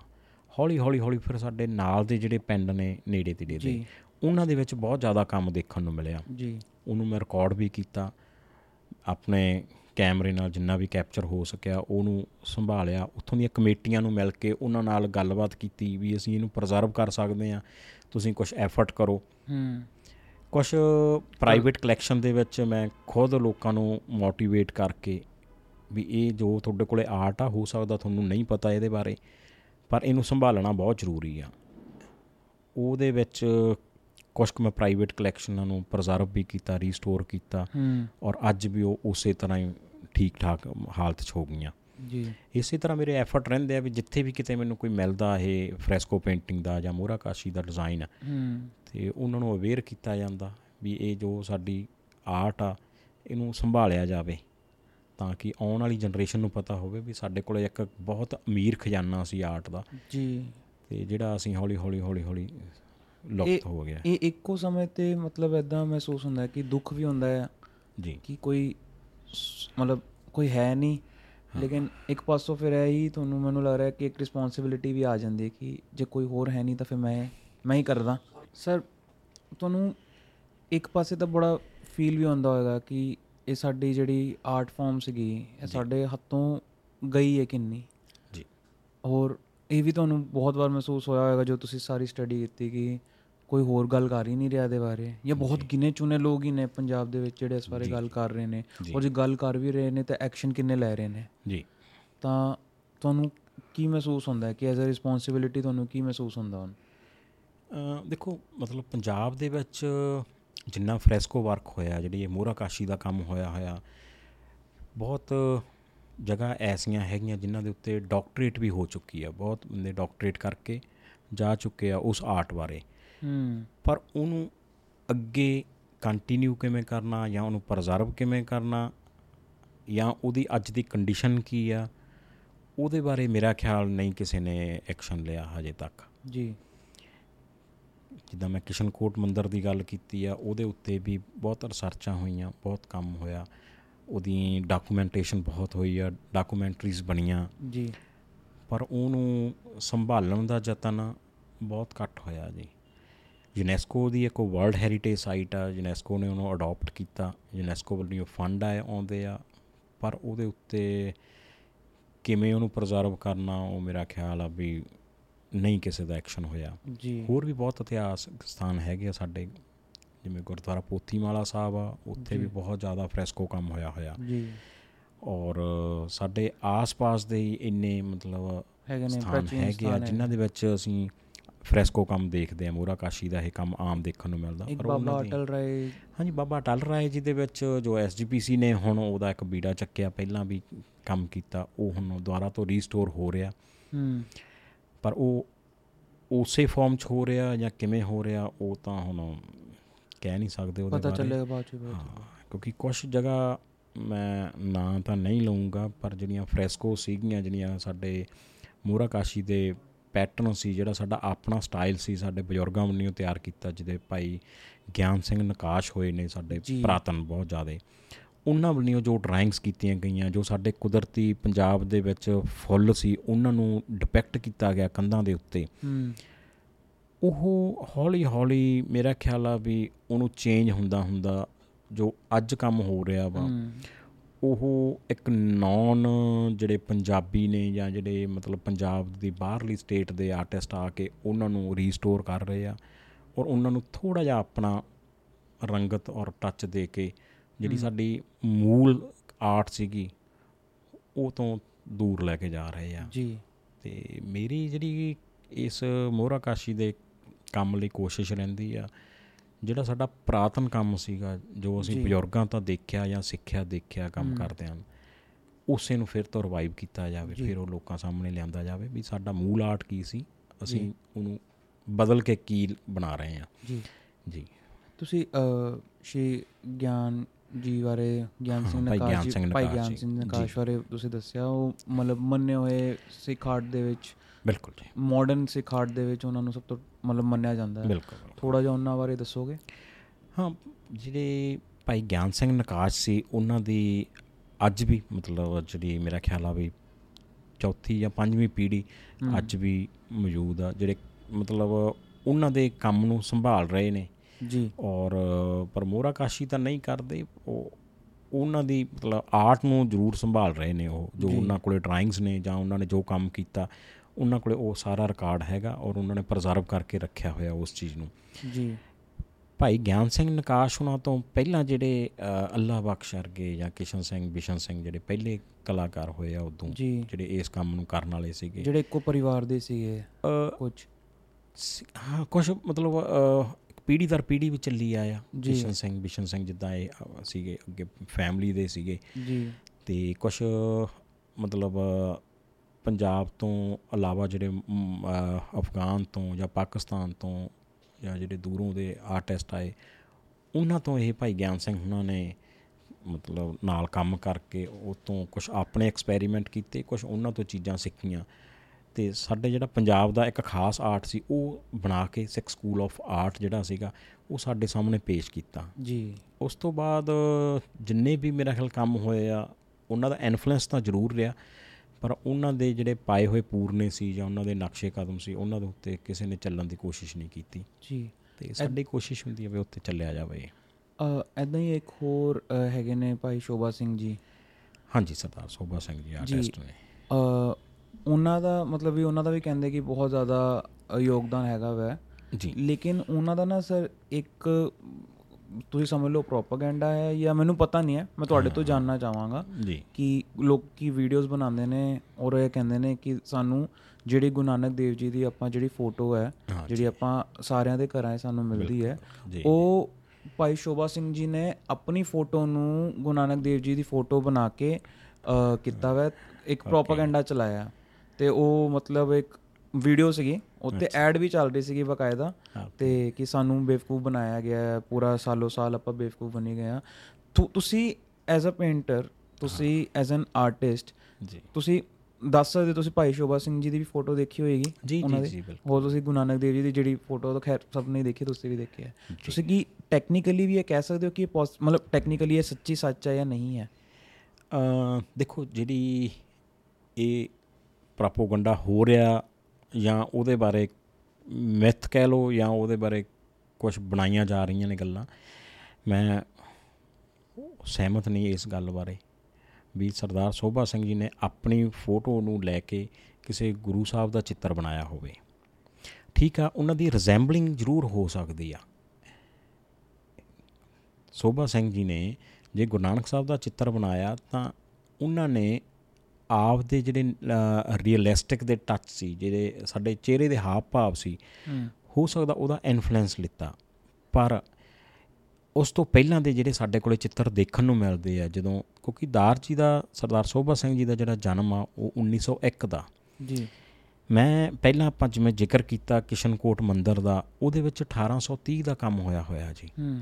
ਜੋ ਗੁਰੂ ਨਾਨਕ ਸਾਹਿਬ ਦਾ ਚਿੱਤਰ ਬਾਲਾ ਔਰ ਮਰਦਾਨਾ ਨਾਲ ਬੈਠੇ ਆ ਸੋਭਾ ਸਿੰਘ ਜੀ ਨੇ ਤਿਆਰ ਕੀਤਾ ਉਹ 1830 ਦੇ ਵਿੱਚ ਉਸ ਮੰਦਿਰ ਦੇ ਵਿੱਚ ਬਣਿਆ ਹੋਇਆ ਜੋ ਅੱਜ ਵੀ ਅਸੀਂ ਦੇਖ ਸਕਦੇ ਆ ਉਦੋਂ ਤਾਂ ਸੋਭਾ ਸਿੰਘ ਜੀ ਹੈ ਨਹੀਂ ਸੀ। ਹੂੰ। ਉਦੋਂ ਅਸੀਂ ਕਿਵੇਂ ਕਹਿ ਸਕਦੇ ਆ ਵੀ ਸੋਭਾ ਸਿੰਘ ਜੀ ਨੇ ਆਪਣੀ ਸ਼ਕਲ ਨੂੰ ਗੁਰੂ ਨਾਨਕ ਸਾਹਿਬ ਦਾ ਰੂਪ ਦਿੱਤਾ। ਅੱਛਾ ਸੇਮ ਹੈ ਫੋਟੋ ਬਿਲਕੁਲ ਸੇਮ ਆ ਜੀ। ਉਹ ਮੇਰੇ ਕੋਲ ਡਰਾਇੰਗਸ ਨੇ ਮੇਰੇ ਕੋਲੇ ਫੋਟੋਗ੍ਰਾਫ ਨੇ ਔਰ ਅੱਜ ਵੀ ਉਹ ਲਾਈਵ ਮਤਲਬ ਤੁਸੀਂ ਦੇਖ ਸਕਦੇ ਆ ਜਾ ਕੇ ਉਸ ਮੰਦਿਰ ਦੇ ਵਿੱਚ 1830 ਦਾ ਬਣਿਆ ਹੋਇਆ ਚਿੱਤਰ ਗੁਰੂ ਨਾਨਕ ਸਾਹਿਬ ਦਾ ਬਾਲਾ ਔਰ ਮਰਦਾਨਾ ਨਾਲ ਬੈਠੇ ਨੇ। ਠੀਕ ਆ ਜਦੋਂ ਸਰਦਾਰ ਸੋਭਾ ਸਿੰਘ ਜੀ ਦਾ ਸਮਾਂ ਆਇਆ ਪ੍ਰਿੰਟ ਮੀਡੀਆ ਸਾਡੇ ਸਾਹਮਣੇ ਆ ਚੁੱਕਿਆ ਸੀ ਉਹਨਾਂ ਨੇ ਉਸ ਜਿਹੜੀਆਂ ਆਪਣੀਆਂ ਪੇਂਟਿੰਗਸ ਬਣਾਈਆਂ ਉਹਨਾਂ ਨੂੰ ਲੋਕਾਂ ਤੱਕ ਪਹੁੰਚਾਉਣ ਲਈ ਇੱਕ ਪ੍ਰਿੰਟਾਂ ਦਾ ਇਸਤੇਮਾਲ ਕੀਤਾ ਆਪਣੀਆਂ ਪੇਂਟਿੰਗਾਂ ਦੇ ਪ੍ਰਿੰਟ ਬਣਾਏ ਲੋਕਾਂ ਦੇ ਘਰ ਘਰ ਤੱਕ ਪਹੁੰਚ ਗਏ। ਜੀ। ਉਸ ਤੋਂ ਪਹਿਲਾਂ ਸਿਰਫ ਅਸੀਂ ਜਾਂ ਤਾਂ ਗੁਰਦੁਆਰਾ ਸਾਹਿਬ ਜਾਂ ਮੰਦਰਾਂ ਜਾਂ ਮਤਲਬ ਮਸਜਿਦਾਂ ਦੇ ਵਿੱਚ ਕਿਤੇ ਵੀ ਜਿੱਥੇ ਵੀ ਕੋਈ ਇਤਿਹਾਸਕ ਬਿਲਡਿੰਗ ਹੁੰਦੀ ਉਹਦੇ ਵਿੱਚ ਗੁਰੂ ਨਾਨਕ ਸਾਹਿਬ ਦਾ ਚਿੱਤਰ ਦੇਖਣ ਨੂੰ ਮਿਲਦਾ ਸੀ। ਜੀ। ਪਰ ਗੁਰਦਾਰ ਜੀ ਨੇ ਉਹ ਚੀਜ਼ ਲੋਕਾਂ ਸਾਹਮਣੇ ਕੈਲੰਡਰ ਦੇ ਰੂਪ ਚ ਲਿਆਂਦੀ। ਜੀ। ਹੋ ਸਕਦਾ ਹਰ ਘਰ ਦੇ ਵਿੱਚ ਆਉਣ ਕਰਕੇ ਉਹਨਾਂ ਨੂੰ ਲੱਗਿਆ ਵੀ ਪਤਾ ਨਹੀਂ ਇਹ ਸੋਭਾ ਸਿੰਘ ਜੀ ਦੇ ਆਪਣੀਆਂ ਪੇਂਟਿੰਗ ਦੀਆਂ ਫੋਟੋ ਦੇ ਚਿੱਤਰ ਬਣਾ ਬਣਾ ਕੇ ਲੋਕਾਂ ਸਾਹਮਣੇ ਪੇਸ਼ ਕਰ ਰਹੇ ਨੇ। ਜੀ। ਰਿਜ਼ੈਂਬਲਿੰਗ ਜ਼ਰੂਰ ਹੁੰਦੀ ਹੈ ਕਿਉਂਕਿ ਉਹਨਾਂ ਨੇ ਰੀਅਲਿਸਟਿਕ ਦੇ ਕੰਮ ਕੀਤੇ ਆ। ਤਾਂ ਰੀਅਲਿਸਟਿਕ ਤਾਂ ਕਿਸੇ ਨਾ ਕਿਸੇ ਨਾਲ ਉਹ ਚਿਹਰਾ ਮੇਲ ਖਾ ਹੀ ਸਕਦਾ। ਜੀ। ਹੁਣ ਹੋ ਸਕਦਾ ਮੈਂ ਮੇਰੀਆਂ ਕੁਝ ਪੇਂਟਿੰਗਸ ਇਦਾਂ ਦੀਆਂ ਜਿਹੜੀਆਂ ਮੈਂ ਖੁਦ ਹੀ ਮਾਡਲ ਕਰਕੇ ਪੇਂਟਿੰਗਾਂ ਤਿਆਰ ਕਰਦਾ। ਜ਼ਰੂਰੀ ਨਹੀਂ ਵੀ ਉਹ ਗੁਰੂ ਸਾਹਿਬ ਦੀਆਂ ਪੇਂਟਿੰਗਸ ਹੋਣਗੀਆਂ। ਮੇਰੇ ਕੁਝ ਇੰਡੀਅਨ ਮੈਥੋਲੋਜੀਕਲ ਸਬਜੈਕਟਸ ਨੇ। ਠੀਕ ਹੈ। ਕੁਝ ਰਾਗਾਂ ਦੇ ਉੱਪਰ ਮੇਰੀ ਇੱਕ ਸੀਰੀਜ਼ ਬਣੀ ਹੈ ਮਨੀਏਚਰ ਪੇਂਟਿੰਗ ਦੇ ਵਿੱਚ। ਉਹਦੇ ਵਿੱਚ ਮੈਂ ਖੁਦ ਨੂੰ ਮਾਡਲ ਕੀਤਾ। ਠੀਕ ਹੈ ਕਿਉਂਕਿ ਮੈਨੂੰ ਮੇਰੀ ਏਜ ਦੇ ਵੀ ਕਰੈਕਟਰ ਚਾਹੀਦੇ ਹੁੰਦੇ ਆ। ਮੇਰੀ ਏਜ ਤੋਂ ਪਹਿਲਾਂ ਦੇ ਵੀ ਚਾਹੀਦੇ ਆ ਮੇਰੀ ਏਜ ਤੋਂ ਬਾਅਦ ਦੇ ਵੀ ਕੈਰੈਕਟਰ ਚਾਹੀਦੇ ਤੁਸੀਂ ਆ। ਫਿਰ ਆਪਣੇ ਬੱਚਿਆਂ ਦੀ ਵੀ ਤੁਸੀਂ ਯੂਜ਼ ਕਰ ਲੈਂਦੇ ਹਾਂ ਹੋ। ਬਿਲਕੁਲ ਜੀ ਮੈਂ ਮਾਡਲ ਕਰਤਾ ਜੀ ਉਹਨਾਂ ਨੂੰ ਮੈਨੂੰ। ਕਿਤੇ ਡਰਾਇੰਗ ਦੀ ਲੋੜ ਪੈਂਦੀ ਹੈ ਤਾਂ ਨੇਚਰਲੀ ਆ ਮੈਨੂੰ ਕਿਤੋਂ ਨਾ ਕਿਤੋਂ ਉਹਦਾ ਹਾਂ ਰੈਫਰੈਂਸ ਲੈਣਾ ਹੀ ਪੈਣਾ ਜੀ। ਇਸ ਕਰਕੇ ਮੈਂ ਇਸ ਚੀਜ਼ ਨੂੰ ਨਹੀਂ ਸਹੀ ਕਹਿ ਸਕਦਾ ਵੀ ਦਾਰ ਜੀ ਨੇ ਆਪਦੀਆਂ ਫੋਟੋਗ੍ਰਾਫ ਤੋਂ ਜਾਂ ਆਪਦੀ ਮਾਡਲ ਕਰਕੇ ਗੁਰੂ ਸਾਹਿਬ ਦੇ ਚਿੱਤਰ ਬਣਾਏ ਆ। ਮਤਲਬ ਰਿਜ਼ੈਂਬਲੈਂਸ ਹੋ ਵੀ ਸਕਦੀ ਹੈ Resembling ਹੋ ਸਕਦੀ ਹੈ। ਲੇਕਿਨ ਉਸ ਨੀਅਤ ਨਾਲ ਨਹੀਂ ਕੀਤਾ ਗਿਆ। ਨਹੀਂ ਬਿਲਕੁਲ। ਕਿਉਂਕਿ ਮੈਨੂੰ ਵੀ ਨਹੀਂ ਸਮਝ ਆਇਆ ਕਿ ਅਗਰ ਕਰ ਕੀਤਾ ਵੀ ਤੇ ਉਹਨਾਂ ਨੂੰ ਮਿਲੇਗਾ ਕੀ ਇਹਦੇ ਨਾਲ? ਬਿਲਕੁਲ। ਦੇਖੋ ਉਹਨਾਂ ਨੇ ਆਪਣੀ ਉਹਨਾਂ ਦੀ ਇੱਕ ਬੁੱਕ ਆ ਕਲਾ ਵਾਹਿਗੁਰੂ ਦੀ। ਹੂੰ। ਉਹਨਾਂ ਦੇ ਵਿੱਚ ਉਹਨਾਂ ਨੇ ਖਾਸ ਤੌਰ ਤੇ ਮੈਂਸ਼ਨ ਕੀਤਾ ਇਸ ਗੱਲ ਨੂੰ ਵੀ ਕਦੀ ਵੀ ਮੈਂ ਕਿਸੇ ਵੀ ਗੁਰੂ ਸਾਹਿਬਾਨ ਦਾ ਚਿੱਤਰ ਨਹੀਂ ਬਣਾਇਆ। ਹੂੰ। ਮੈਂ ਸਿਰਫ ਉਹਨਾਂ ਦੀ ਜਿਹੜੀ ਸ਼ਖਸੀਅਤ ਸੀ ਉਹਨਾਂ ਨੂੰ ਲੋਕਾਂ ਸਾਹਮਣੇ ਪੇਸ਼ ਕਰਨ ਦਾ ਯਤਨ ਕੀਤਾ ਔਰ ਮੇਰੀ ਇੱਕ ਸਿਰਫ ਕੋਸ਼ਿਸ਼ ਆ ਨਾ ਕਿ ਜੋ ਮੈਂ ਕਿਹਾ ਜੋ ਮੈਂ ਬਣਾਇਆ ਉਹੀ ਗੁਰੂ ਨਾਨਕ ਆ। ਜੀ। ਸਿਰਫ ਜੋ ਮੈਂ ਮਹਿਸੂਸ ਕੀਤਾ ਉਹ ਲੋਕਾਂ ਸਾਹਮਣੇ ਪੇਸ਼ ਕੀਤਾ। ਕੋਈ ਮੰਨੇ ਨਾ ਮੰਨੇ। ਉਹਨਾਂ ਨੇ ਕਦੀ ਨਹੀਂ ਕਿਤੇ ਵੀ ਉਹਨਾਂ ਦੀ ਲਿਖਤ ਦੇ ਵਿੱਚ ਆਉਂਦਾ ਵੀ ਤੁਸੀਂ ਇਹਦੀ ਹੀ ਪੂਜਾ ਕਰਨੀ ਆ।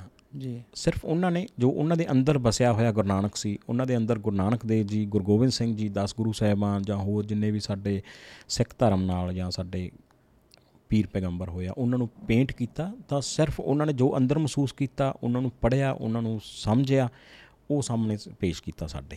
ਜੀ। ਤੁਸੀਂ ਬਹੁਤ ਵਧੀਆ ਪੁਆਇੰਟ ਇੱਕ ਮਤਲਬ ਜ਼ਿਕਰ ਕੀਤਾ ਉਹ ਹੈ ਕਿ ਪੂਜਨ ਦਾ ਆਪਾਂ ਨੂੰ ਹੁਣ ਨਾ ਸਰ ਬਹੁਤ ਸਾਰੇ ਲੋਕ ਜਦੋਂ ਆਪਾਂ ਵੀ ਕੋਈ ਵੀਡੀਓ ਬਣਾਉਂਦੇ ਆ ਉਹਦੇ 'ਚ। ਆਪਾਂ ਕੋਈ ਵੀ ਚਿੱਤਰ ਯੂਜ਼ ਕਰਦੇ ਆ ਆਪਾਂ ਗੁਰੂ ਸਾਹਿਬ ਦਾ ਕਿਸੇ ਵੀ ਗੁਰੂ ਸਾਹਿਬ ਦਾ। ਜੀ ਜੀ। ਤੇ ਲੋਕੀ ਇਸ ਚੀਜ਼ ਨੂੰ ਬਹੁਤ ਕਹਿੰਦੇ ਨੇ ਕਿ ਤੁਸੀਂ ਆਪਣੀ ਵੀਡੀਓ 'ਚ ਚਿੱਤਰ ਨਾ ਲਗਾਇਆ ਕਰੋ ਕਿਉਂਕਿ ਸਾਡੇ ਧਰਮ ਦੇ ਵਿੱਚ ਸਿੱਖ ਧਰਮ ਦੀ ਅਗਰ ਗੱਲ ਕਰੀਏ ਕਿ ਮੂਰਤੀ ਪੂਜਣਾ ਜਾਂ ਤਸਵੀਰਾਂ ਨੂੰ ਪੂਜਣਾ ਵਰਜਿਤ ਹੈ। ਜੀ। ਤੇ ਫਿਰ ਸਰ ਆਪਾਂ ਕਿਉਂ ਆਪਾਂ ਫੋਟੋਆਂ ਬਣਾਉਂਦੇ ਆ ਮਤਲਬ ਪੇਂਟਿੰਗਸ ਬਣਾਉਂਦੇ ਆ ਆਪਾਂ ਗੁਰੂ ਹੋਰ ਆਪਣੇ ਘਰੇ ਲਗਾਉਂਦੇ ਆ ਜੀ ਜੀ। ਇਹਦੀ ਕੀ ਤੁਹਾਨੂੰ ਕੀ ਲੱਗਦਾ ਕਿ ਕੀ ਫਿਲਾਸਫੀ ਹੈ? ਕਿ ਕਿਉਂ ਲਗਾਣੀ ਚਾਹੀਦੀ ਹੈ ਔਰ ਨਹੀਂ ਲਗਾਣੀ ਚਾਹੀਦੀ? ਕਿਉਂ ਲਗਾਣੀ ਚਾਹੀਦੀ ਹੈ? ਅਗਰ ਲਗਾਣੀ ਚਾਹੀਦੀ ਹੈ ਤਾਂ। ਨਹੀਂ ਮੈਂ ਇਸ ਗੱਲ ਨੂੰ ਇੱਕ ਕੋਈ ਪੋਸਟ ਹੀ ਨਹੀਂ ਕਰਦਾ ਵੀ ਮੈਂ ਉਹ ਲਗਾਉਣੇ ਚਾਹੀਦੇ ਜਾਂ ਨਹੀਂ ਲਗਾਉਣੇ ਚਾਹੀਦੇ। ਉਹ ਸਿਰਫ ਹਰ ਬੰਦੇ ਦੀ ਆਪਣੀ ਭਾਵਨਾ। ਜੀ। ਹੁਣ ਜਿੱਦਾਂ ਅਸੀਂ ਗੁਰੂ ਨਾਨਕ ਸਾਹਿਬ ਦੇ ਬਹੁਤ ਅਲੱਗ-ਅਲੱਗ ਚਿੱਤਰ ਦੇਖਦੇ ਆ ਜੀ। ਅਲੱਗ-ਅਲੱਗ ਸੰਪਰਦਾਇ ਵੱਲੋਂ ਅਲੱਗ-ਅਲੱਗ ਤਰ੍ਹਾਂ ਦੇ ਚਿੱਤਰ ਤਿਆਰ ਕੀਤੇ ਗਏ ਆ ਸਿਰਫ ਗੁਰੂ ਨਾਨਕ ਸਾਹਿਬ ਨੂੰ ਲੈ ਕੇ। ਜਿਹਨੇ ਜਿਵੇਂ ਸਮਝਿਆ ਉਹਨੇ ਉਹਨੂੰ ਉਸ ਤਰ੍ਹਾਂ ਦਾ ਪੇਂਟ ਕਰਵਾਉਣ ਦਾ ਯਤਨ ਕੀਤਾ। ਕਿਸੇ ਆਰਟਿਸਟ ਨੇ ਗੁਰੂ ਨਾਨਕ ਸਾਹਿਬ ਨੂੰ ਪੜ੍ਹਿਆ ਵਿਚਾਰਿਆ ਸਮਝਿਆ ਆਪਣੇ ਹਿਸਾਬ ਨਾਲ ਉਹਨਾਂ ਨੇ ਲੋਕਾਂ ਸਾਹਮਣੇ ਪੇਸ਼ ਕੀਤਾ। ਉਹ ਸਾਡੇ ਤੇ ਡਿਪੈਂਡ ਕਰਦਾ ਵੀ ਅਸੀਂ ਉਹਨਾਂ ਨੂੰ ਮੰਨਣਾ ਜਾਂ ਨਹੀਂ ਮੰਨਣਾ। ਜੀ। ਗੁਰਬਾਣੀ ਦੇ ਵਿੱਚ ਕਿਤੇ ਵੀ ਇਦਾਂ ਦਾ ਜ਼ਿਕਰ ਨਹੀਂ ਵੀ ਨਹੀਂ ਮੰਨਣਾ ਜਾਂ ਇਸੇ ਚੀਜ਼ ਨੂੰ ਹੀ ਮੰਨਣਾ। ਜੀ। ਇਸ ਕਰਕੇ ਉਹ ਸਿਰਫ ਸਾਡੀ ਆਸਥਾ ਤੇ ਸਾਡਾ ਆਪਣਾ ਵਾ ਵੀ ਅਸੀਂ ਉਹ ਚੀਜ਼ ਨੂੰ ਕਿਵੇਂ ਮੰਨਣਾ ਹੈ ਜੀ। ਗੁਰਬਾਣੀ ਨੂੰ ਅਸੀਂ ਸ਼ਬਦੀ ਰੂਪ ਚ ਵੀ ਮੰਨ ਸਕਦੇ ਹਾਂ ਤੇ ਤਸਵੀਰ ਦੇ ਰੂਪ ਚ ਵੀ ਮੰਨ ਸਕਦੇ ਹਾਂ। ਜੀ। ਜੀ। ਹਾਂ ਇਹ ਗੱਲ ਤਾਂ ਹੈ। ਮੈਂ ਮੇਰਾ ਤਾਂ ਇਹ ਮੰਨਣਾ ਹੈ। ਕਿ ਅਸੀਂ ਮਤਲਬ ਜਿਹੜੀ ਫੋਟੋ ਲਾਉਂਦੇ ਆ ਅਸੀਂ ਘਰੇ ਵੀ ਮੈਨੂੰ ਲੱਗਦਾ ਸ਼ਾਇਦ ਪੂਜਨ ਲਈ ਨਹੀਂ। ਮੈਨੂੰ ਲੱਗਦਾ ਤਾਂ ਕਿ ਸਿਰਫ ਆਪਾਂ ਉਹਨਾਂ ਨੂੰ ਜਦੋਂ ਦੇਖ ਲਈਏ ਇੱਕ ਨਿਗਾਹ ਮਾਰ ਲਈਏ ਤੇ ਉਹਨਾਂ ਦੀ ਜਿਹੜੀ ਸਿਖਾਈਆਂ ਹੋਈਆਂ ਗੱਲਾਂ ਨੇ ਉਹ ਇੱਕ ਵਾਰੀ ਦਿਮਾਗ 'ਚ ਦੁਬਾਰਾ ਯਾਦ ਆ ਜਾਣ। ਮੈਨੂੰ ਲੱਗਦਾ ਕਿ ਸ਼ਾਇਦ ਉਹ ਉਹ ਕੰਮ ਕਰਦੀਆਂ ਨੇ ਆਪਣੀ ਤਸਵੀਰਾਂ ਨੇ ਪੇਂਟਿੰਗਸ ਨੇ ਕਿ ਤੁਸੀਂ ਅਗਰ ਗਲਤ ਰਾਹ ਜਾ ਰਹੇ ਹੋ ਤਾਂ ਤੁਸੀਂ ਅਗਰ ਇੱਕ ਨਿਗਾਹ ਮਾਰ ਲਓ ਤਾਂ ਤੁਹਾਨੂੰ ਇੱਕੋਦਮ ਸਮਝ ਆਉਂਦਾ ਕਿ ਸ਼ਾਇਦ ਤੁਸੀਂ ਗਲਤ ਰਸਤਾ ਚੁਣਨ ਜਾ ਰਹੇ ਹੋ ਜਾਂ। ਹਿੰਮਤ ਤੁਹਾਡੀ ਜਾ ਰਹੀ ਹੈ ਤੇ ਤੁਸੀਂ ਇੱਕੋਦਮ ਦੇਖ ਲੈਂਦੇ ਹੋ ਤੁਹਾਨੂੰ ਲੱਗਦਾ ਕਿ ਹਾਂ ਮੇਰਾ ਬਾਬਾ ਮੇਰੇ ਨਾਲ ਹੈ। ਜੀ ਜੀ। ਮੈਨੂੰ ਲੱਗਦਾ ਇੱਕ ਉਹ ਉਹ ਤਾਂ ਇਹ ਪਰਪਸ ਪੱਕਾ ਸੋਲਵ ਕਰਦੀ ਹੀ ਕਰਦੀਆਂ ਨੇ ਤਸਵੀਰਾਂ। ਬਿਲਕੁਲ ਦੇਖੋ ਅੱਜ ਵੀ ਮਤਲਬ 2023 ਜਿੱਦਾਂ ਚੱਲ ਰਿਹਾ ਅੱਜ ਵੀ ਸਾਡੇ ਘਰੇ ਕੋਈ ਮਾਤਾ ਮੇਰੀ ਭੈਣ ਕੋਈ ਪ੍ਰੈਗਨੈਂਟ ਆ ਤਾਂ ਉਹਦੇ ਸਾਹਮਣੇ ਬੱਚੇ ਦੀ ਤਸਵੀਰ ਹੀ ਲਾਈ ਜਾਂਦੀ ਹੈ ਉਹਨਾਂ ਦੇ ਰੂਮ 'ਚ। ਜੀ। ਇਹ ਇੱਕ ਬਹੁਤ ਲੌਜੀਕ ਲਾ ਲਓ। ਹਰ ਘਰ 'ਚ ਨਾਰਮਲੀ ਗੱਲ ਆ ਇਹ। ਲਾਈ ਜਾਂਦੀ ਆ। ਅਗਰ ਸਾਨੂੰ ਸਾਡੇ ਜਿਹੜੇ ਯੋਧੇ ਹੋਏ ਨੇ ਜਾਂ ਸਾਡੇ ਪੀਰ ਪੈਗੰਬਰ ਹੋਏ ਨੇ ਕਿਸੇ ਵੀ ਧਰਮ ਦੇ ਹੋਏ ਨੇ ਜੇ ਉਹਨਾਂ ਦੀ ਤਸਵੀਰ ਸਾਨੂੰ ਕੋਈ ਇਨਸਪੀਰੇਸ਼ਨ ਦਿੰਦੀ ਆ ਤਾਂ ਮੈਨੂੰ ਨਹੀਂ ਲੱਗਦਾ ਵੀ ਉਹਨੂੰ ਆਪਾਂ ਗਲਤ ਸਾਬਤ ਕਰੀਏ ਵੀ ਨਹੀਂ ਹੋਣੀ ਨਹੀਂ ਚਾਹੀਦੀ। ਪੂਜਾ ਕਰਨੀ ਇੱਕ ਅਲੱਗ ਚੀਜ਼ ਆ ਵੀ ਇੱਕ ਫੋਟੋ ਰੱਖ ਲਈ ਉਹਨੂੰ ਸਿਰਫ ਅਸੀਂ ਪੂਜ ਹੀ ਰਹੇ ਆ। ਜੀ। ਇੱਕ ਫੋਟੋ ਆ ਸਾਡੇ ਸਾਹਮਣੇ ਆ ਉਹਨੂੰ ਅਸੀਂ ਦੇਖ ਕੇ ਉਹ ਇਨਸਪਾਇਰ ਹੁੰਨੇ ਆ ਔਰ ਉਹ ਤੋਂ ਉਹਨਾਂ ਦੇ ਕਹੇ ਹੋਏ ਪੂਰਨਿਆਂ ਤੇ ਚੱਲਦੇ ਆ ਚੱਲਣ ਦੀ ਕੋਸ਼ਿਸ਼ ਕਰਦੇ ਆ ਸਾਡੇ ਅੰਦਰ ਇੱਕ ਭੈ ਬਣਿਆ ਰਹਿੰਦਾ। ਜੀ। ਗੁਰਬਾਣੀ ਦੇ ਵਿੱਚ ਵੀ ਜਿੰਨਾ ਵੀ ਸਾਡਾ ਜੀਵਨ ਜਾਂਚ ਆ ਉਹੀ ਸਿਖਾਈ ਗਈ ਆ। ਤੇ ਜੇ ਸਾਨੂੰ ਉਹੀ ਜੀਵਨ ਜਾਂਚ ਇੱਕ ਸਾਡੇ ਪੀਰ ਪੈਗੰਬਰ ਦੀ ਫੋਟੋ ਦੇ ਵਿੱਚੋਂ ਮਿਲਦੀ ਆ ਗੁਰਬਾਣੀ ਨੂੰ ਔਰ ਫੋਟੋ ਨੂੰ ਦੋਨਾਂ ਨੂੰ ਅਸੀਂ ਬਰਾਬਰ ਰੱਖ ਕੇ ਦੇਖੀਏ ਤੇ ਮੇਰਾ ਖਿਆਲ ਆ ਵੀ ਉਹ ਦੋਨੇ ਸਾਨੂੰ ਇਨਸਪਾਇਰ ਕਰਦੀਆਂ ਔਰ ਸਾਡੀ ਜ਼ਿੰਦਗੀ ਨੂੰ ਸੇਧ ਦੇਣ ਲਈ ਸਹਾਈ ਹੁੰਦੀਆਂ ਜੀ ਉਹ। ਇਸ ਕਰਕੇ ਜ਼ਰੂਰ ਨਹੀਂ ਉਹਨੂੰ ਪੂਜਣਾ। ਉਹਨਾਂ ਦਾ ਜੋ ਕਿਹਾ ਉਹਨਾਂ ਨੂੰ ਮੰਨਣ ਤੇ ਉਹ ਜ਼ਿਆਦਾ ਜ਼ੋਰ ਜ਼ਰੂਰੀ ਦੇਣਾ ਚਾਹੀਦਾ। ਸਾਡੇ ਅੰਦਰ ਉਹ ਤਸਵੀਰ ਛਪਣੀ ਚਾਹੀਦੀ ਹੈ। ਜੀ। ਭਾਵੇਂ ਬਾਹਰਲੀ ਤਸਵੀਰ ਦੇਖੀਏ ਜਾਂ ਨਾ ਦੇਖੀਏ। ਬਿਲਕੁਲ ਬਿਲਕੁਲ। ਜ਼ਰੀਆ ਬਣ ਜਾਂਦਾ ਬਸ। ਜਰੀਆ ਬਣ ਜਾਂਦਾ ਬਿਲਕੁਲ ਜੀ। ਤੁਸੀਂ ਇੱਕ ਜ਼ਿਕਰ ਕੀਤਾ ਜਿਹੜਾ ਆਪਣੇ ਮੰਦਿਰ ਦੇ ਵਿੱਚ। ਗੁਰੂ ਨਾਨਕ ਸਾਹਿਬ ਜੀ ਦੀ ਭਾਈ ਮਰਦਾਨਾ ਤੇ ਭਾਈ ਬਾਲਾ ਜੀ ਨਾਲ ਜੀ। ਤਸਵੀਰ ਬਣੀ ਹੋਈ ਹੈ। ਜੀ ਬਿਲਕੁਲ। ਤੇ ਉਹਦੇ ਚ ਸਰ ਮੈਂ ਜਾਨਣਾ ਚਾਹੂੰਗਾ ਕਿ ਤੁਸੀਂ ਆਲਰੇਡੀ ਕਿਉਂਕਿ ਇਤਿਹਾਸ ਨੂੰ ਵੀ ਬਹੁਤ ਸਟੱਡੀ ਕਰ ਆਰਟ ਦੇ ਨਾਲ ਨਾਲ ਤੁਹਾਡਾ ਇਤਿਹਾਸ ਵੀ ਸਟੱਡੀ ਹੋ ਹੀ ਰਿਹਾ ਜੀ ਬਿਲਕੁਲ। ਤੇ ਇੱਕ ਨਾ ਬਹੁਤ ਪੁਆਇੰਟ ਰੇਜ਼ ਕਰਦੇ ਨੇ। ਮਤਲਬ ਮੈਂ ਤੁਹਾਡਾ ਪੁਆਇੰਟ ਜਾਨਣਾ ਚਾਹਾਂਗਾ ਕਿ ਇੱਕ ਲੋਕੀ ਪੁਆਇੰਟ ਰੇਜ਼ ਕਰਦੇ ਨੇ ਕਿ ਭਾਈ ਬਾਲਾ ਜੀ ਐਗਜ਼ਿਸਟ ਨਹੀਂ ਕਰਦੇ ਸੀਗੇ ਸਿਰਫ ਭਾਈ ਮਰਦਾਨਾ ਸੀਗੇ ਭਾਈ ਬਾਲਾ ਜੀ ਨਹੀਂ ਸੀਗੇ। ਕੁਝ ਜਿਹੜੇ ਪੁਰਾਣੇ ਆਪਣੇ ਕਿਤਾਬਾਂ ਹੈਗੀਆਂ ਨੇ ਕੁਝ ਚ ਭਾਈ ਬਾਲਾ ਜੀ ਦਾ ਜ਼ਿਕਰ ਹੈਗਾ। ਕੁਝ ਚ ਨਹੀਂ ਵੀ ਹੈਗਾ। ਜੀ। ਤੇ ਉਹ ਉਹਨਾਂ ਦੀ ਜਿਹੜੀ ਜਨਮ ਸਾਖੀ ਹੈ ਜਿਹੜੀ ਭਾਈ ਬਾਲਾ ਜੀ ਨੇ ਲਿਖੀ ਹੈ ਉਹਦੇ ਬਾਰੇ ਲੋਕੀ ਥੋੜਾ ਇਹ ਵੀ ਕਹਿੰਦੇ ਨੇ ਕਿ ਇਹ ਸਹੀ ਨਹੀਂ ਹੈ ਜਾਂ ਜ਼ਿਆਦਾ ਹੈ ਜਾਂ ਕੁਝ ਘੱਟ ਹੈ। ਪਹਿਲੇ ਪਹਿਲਾ ਪੁਆਇੰਟ ਇਹ ਕਿ ਭਾਈ ਬਾਲਾ ਜੀ ਤੁਹਾਡੇ ਹਿਸਾਬ ਨਾਲ ਜਿੰਨਾ ਤੁਸੀਂ ਸਟੱਡੀ ਕੀਤਾ ਹੈ ਭਾਈ ਬਾਲਾ ਜੀ ਹੈਗੇ ਸੀ? ਦੇਖੋ ਜਿੰਨਾ ਸਾਡੇ ਕੋਲ ਕਿਉਂਕਿ ਜਿਹੜੀਆਂ ਕਿਤਾਬਾਂ ਵੀ ਬਣੀਆਂ ਹੋਈਆਂ ਜਾਂ ਕਿਸੇ ਨੇ ਵੀ ਉਸ ਨੂੰ ਡਾਕੂਮੈਂਟ ਕੀਤਾ ਵਾ ਉਹ ਕੰਧ ਚਿੱਤਰਾਂ ਤੋਂ ਹੀ ਲੈ ਕੇ ਕੀਤਾ। ਉਸ ਟਾਈਮ ਦੇ ਜੋ ਮੀਡੀਆ ਸੀਗਾ ਉਹ ਚਿੱਤਰਾਂ ਦੀ ਸ਼ੈਲੀ ਸ਼ੁਰੂ ਹੋ ਗਈ ਸੀ। ਸਾਡੇ ਕੋਲੇ ਜਿਹੜੀ ਪ੍ਰਾਤਨ ਜਨਮ ਸਾਖੀ ਮਿਲਦੀ ਆ 2040 ਜਿਹੜੀ ਇੱਕ ਤਾਂ ਭਾਈ ਬਾਲੇ ਵਾਲੀ ਜਨਮ ਸਾਖੀ ਸਾਨੂੰ ਆਧੁਨਿਕ ਮਿਲਦੀ ਆ ਜਿਹੜੀ ਨਵੀਂ ਅੱਜ ਕੱਲ੍ਹ ਆਮ ਮਾਰਕੀਟ 'ਚ ਹੈਗੀ ਆ। ਇੱਕ 2040 ਜਿਹੜੀ ਬਾਹਰ ਇੰਗਲੈਂਡ ਦੇ ਵਿੱਚ ਪਈ ਆ ਉਹਦੇ ਵਿੱਚ ਵੀ ਬਾਲਾ ਜੀ ਦਾ ਜ਼ਿਕਰ ਹੈਗਾ ਮਰਦਾਨਾ ਜੀ ਦਾ ਵੀ ਆ ਔਰ ਬਾਲਾ ਜੀ ਦਾ ਵੀ ਆ। ਹਾਂ ਇਹ ਜ਼ਰੂਰ ਹੈਗਾ ਵੀ ਮਰਦਾਨਾ ਜੀ ਜ਼ਿਆਦਾ ਟਾਈਮ ਉਹਨਾਂ ਦੇ ਨਾਲ ਰਹੇ ਆ। ਬਾਲਾ ਜੀ ਦਾ ਜਿਹੜਾ ਜ਼ਿਕਰ ਆਉਂਦਾ ਸਾਡੀਆਂ ਜਨਮ ਸਾਖੀਆਂ ਦੇ ਵਿੱਚ ਵੀ ਉਹ ਬਹੁਤ ਘੱਟ ਆਉਂਦਾ। ਜੀ। ਪਰ ਇਹ ਨਹੀਂ ਅਸੀਂ ਮਤਲਬ ਕਹਿ ਸਕਦੇ ਬਾਲਾ ਜੀ ਹੈ ਨਹੀਂ ਸੀ। ਬਾਲਾ ਜੀ ਸੀਗੇ ਪਰ ਟਾਈਮ ਦਾ ਜ਼ਰੂਰ ਵੇਰੀਏਸ਼ਨ ਹੋ ਸਕਦਾ ਵੀ ਜ਼ਿਆਦਾ ਜਾਂ ਘੱਟ। ਇਹ ਨਹੀਂ ਗੱਲ ਹੈਗੀ। ਜੀ। ਤੇ ਆਪਾਂ ਜਿੱਦਾਂ ਇਤਿਹਾਸ ਆਪਾਂ ਹੋਰ ਆਪਾਂ ਕੁਰੇਦ ਰਹੇ ਹਾਂ ਲੱਭ ਰਹੇ ਹਾਂ ਥੋੜਾ ਹੋਰ ਕੁਝ ਇਹੋ ਜਿਹੀ ਚੀਜ਼ ਜਿਹੜੀ ਤੁਸੀਂ ਦੱਸਣਾ ਚਾਹੋਗੇ ਕਿ ਯਾਰ ਆਹ ਚੀਜ਼ ਜਿਹੜੀ ਹੈ ਇਹ ਬਹੁਤ ਘੱਟ ਲੋਕਾਂ ਨੂੰ ਪਤਾ।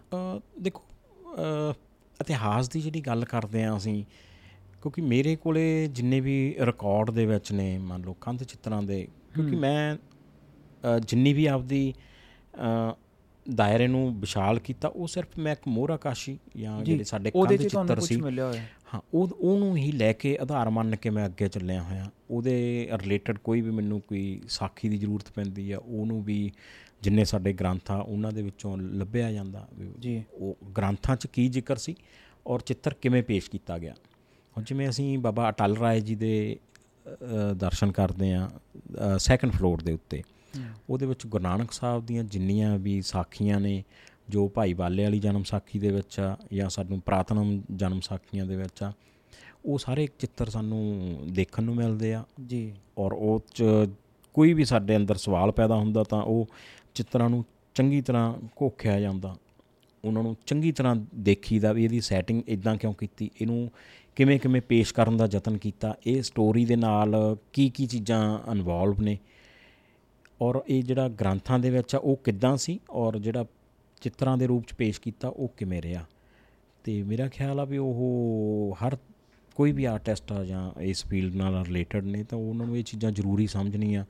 ਚਾਹੀਦੀਆਂ ਕਿਉਂਕਿ ਜਦੋਂ ਵੀ ਅਸੀਂ ਕੋਈ ਵੀ ਚੀਜ਼ ਨੂੰ ਅਥੈਂਟਿਕ ਲੈ ਕੇ ਚੱਲਦੇ ਆ ਨੈਸ਼ਨਲ ਨਹੀਂ ਇੱਕ ਸਟੇਟ ਨਹੀਂ ਇੱਕ ਇੰਟਰਨੈਸ਼ਨਲ ਲੈਵਲ ਤੱਕ ਜਦੋਂ ਅਸੀਂ ਆਪਦੀ ਆਰਟ ਨੂੰ ਲੈ ਕੇ ਜਾਣਾ ਵਾ ਉਹ ਚ ਕਈ ਚੀਜ਼ਾਂ ਨੂੰ ਬੜਾ ਗੌਰ ਨਾਲ ਸਮਝ ਕੇ ਦੇਖ ਕੇ ਫਿਰ ਉਹ ਪੇਸ਼ ਕੀਤਾ ਜਾਂਦਾ ਜੀ। ਜੀ। ਬਿਲਕੁਲ ਜੀ। ਸਰ ਆਪਾਂ ਨਾ ਜਿੱਦਾਂ ਦੇਖਿਆ ਹੁਣੇ ਰੀਸੈਂਟਲੀ ਇੱਕ ਸ਼ੁਭਦੀਪ ਸਿੰਘ ਸਿੰਗਰ ਹੈਗੇ ਨੇ ਉਹਨਾਂ ਦਾ ਕਾਫੀ ਵੱਡੀ ਕੰਟਰੋਵਰਸੀ ਹੋ ਗਈ ਸੀ ਕਿਉਂਕਿ ਉਹਨਾਂ ਨੇ ਇੱਕ ਗ੍ਰਾਫਿਕ ਸ਼ੇਅਰ ਕਰਤਾ ਸੀ। ਜਿਹਦੇ ਵਿੱਚ ਇਦਾਂ ਦਿਖਾਇਆ ਹੋਇਆ ਸੀਗਾ ਕਿ ਆਪਣਾ ਪੰਜਾਬ ਇਦਾਂ ਇੰਡੀਆ ਤੋਂ ਅਲੱਗ ਹੋ ਰਿਹਾ ਰੱਸੀ ਕਰਕੇ, ਕਿਉਂਕਿ ਉਦੋਂ ਕੁਝ ਕੰਡੀਸ਼ਨਸ ਹੋਈਆਂ ਸੀ ਆਪਣੇ ਪੰਜਾਬ 'ਚ।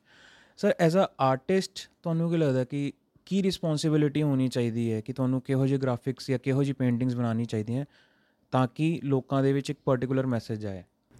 ਮੇਰੇ ਖਿਆਲ ਦੇ ਵਿੱਚ ਆਰਟਿਸਟ ਦੀ ਜਿਹੜੀ ਰਿਸਪੌਂਸਿਬਿਲਟੀ ਆ, ਉਹ ਸਭ ਨੂੰ ਇੱਕ ਬੰਨ ਕੇ ਰੱਖਣ ਦੀ ਆ।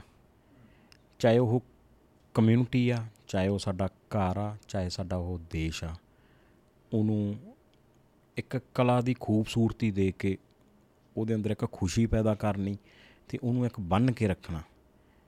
ਸਾਨੂੰ ਇਕੱਠੇ ਰਹਿਣ ਦਾ ਮੈਸੇਜ ਹੋਣਾ ਚਾਹੀਦਾ। ਜਿਹੜੇ ਮੇਰੇ ਮੋਹਰਾ ਕਾਸ਼ੀ ਦੇ ਪੈਨਲ ਨੇ, ਅਕਸਰ ਇਹ ਮੇਰੇ ਕੋਲੇ ਸਵਾਲ ਆਉਂਦਾ ਵੀ ਇੱਕ ਟਾਣੀ ਨੂੰ ਇੰਨੇ ਤਰ੍ਹਾਂ ਦੇ ਫੁੱਲ ਨਹੀਂ ਲੱਗ ਸਕਦੇ। ਤੁਹਾਨੂੰ ਪੇਂਟਿੰਗ ਦੇਖੋਗੇ ਆਪਾਂ, ਇਹਨੂੰ ਸਕਰੀਨ ਤੇ ਵੀ ਦੇਖਾਂਗੇ।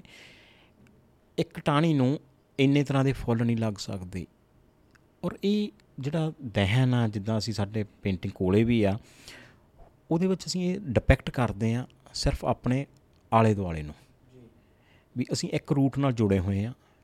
ਸਾਡੇ ਅਲੱਗ-ਅਲੱਗ ਰੰਗ ਨੇ, ਅਲੱਗ-ਅਲੱਗ ਸਾਡੀਆਂ ਨਸਲਾਂ ਨੇ, ਅਲੱਗ-ਅਲੱਗ ਸਾਡੀਆਂ ਸ਼ੇਪਸ ਨੇ, ਪਰ ਅਸੀਂ ਜਿਹੜੇ ਜੁੜੇ ਹੋਏ ਆ, ਉਹ ਇੱਕ ਰੂਟ ਨਾਲ ਜੁੜੇ ਹੋਏ ਆ। ਔਰ ਜਿਹੜਾ ਇਹਦੇ ਵਿੱਚ ਦਹਨ ਬਣਾਇਆ ਜਾਂਦਾ, ਉਹਨੂੰ ਬਹੁਤ ਬਾਈਂਡ ਕਰਕੇ ਰੱਖਿਆ ਜਾਂਦਾ। ਸਾਰਿਆਂ ਨੂੰ ਜਿੰਨੀ ਮਰਜ਼ੀ ਅਸੀਂ ਇੱਕ ਫੈਲਾਅ ਬਣਾ ਦਈਏ ਉਹਦਾ ਪੇਂਟਿੰਗ ਦਾ, ਜਿੱਥੋਂ ਮਰਜ਼ੀ ਲਿਆ ਕੇ, ਪਰ ਉਹ ਇੱਕ ਲਿਆ ਕੇ ਮਤਲਬ ਬੰਨਣ ਦੇ ਵਿੱਚ ਲਿਆ ਕੇ ਰੱਖਿਆ ਜਾਂਦਾ ਤਾਂ ਕਿ ਉਹ ਇੱਕ ਗੁਲਦਸਤੇ ਦੀ ਤਰ੍ਹਾਂ ਸੁੰਦਰਤਾ ਬਖੇਰੇ। ਜੋ ਦੇਖੂਗਾ ਉਹਦੇ ਅੰਦਰ ਵੀ ਖੁਸ਼ੀ ਤੇ ਖੇੜਾ ਪੈਦਾ ਹੋਊ, ਉਹਦੇ ਅੰਦਰ ਸੋਹਣੇ ਸੋਹਣੇ ਰੰਗ ਭਰੇ ਜਾਂਦੇ ਆ। ਮੇਰਾ ਖਿਆਲ ਕਲਾਕਾਰ ਦੀ ਜਿਹੜੀ ਇੱਕ ਰਿਸਪੌਂਸਿਬਿਲਟੀ ਬਣਦੀ ਆ, ਉਹ ਇਹੀ ਬਣਦੀ ਆ ਵੀ ਉਹ ਖੂਬਸੂਰਤੀ ਸਭ ਦੇ ਸਾਹਮਣੇ ਲਿਆਵੇ ਕਿਉਂਕਿ ਜਿਹੜੀਆਂ, ਇਹ ਪਰੇਸ਼ਾਨੀਆਂ ਉਹ ਤਾਂ ਹੈਗੀਆਂ ਹੀ ਆ, ਉਹਨੂੰ ਅਸੀਂ ਕੰਡੈਮ ਨਹੀਂ ਕਰ ਸਕਦੇ, ਉਹਨੂੰ ਪਰੇ ਨਹੀਂ ਕਰ ਸਕਦੇ।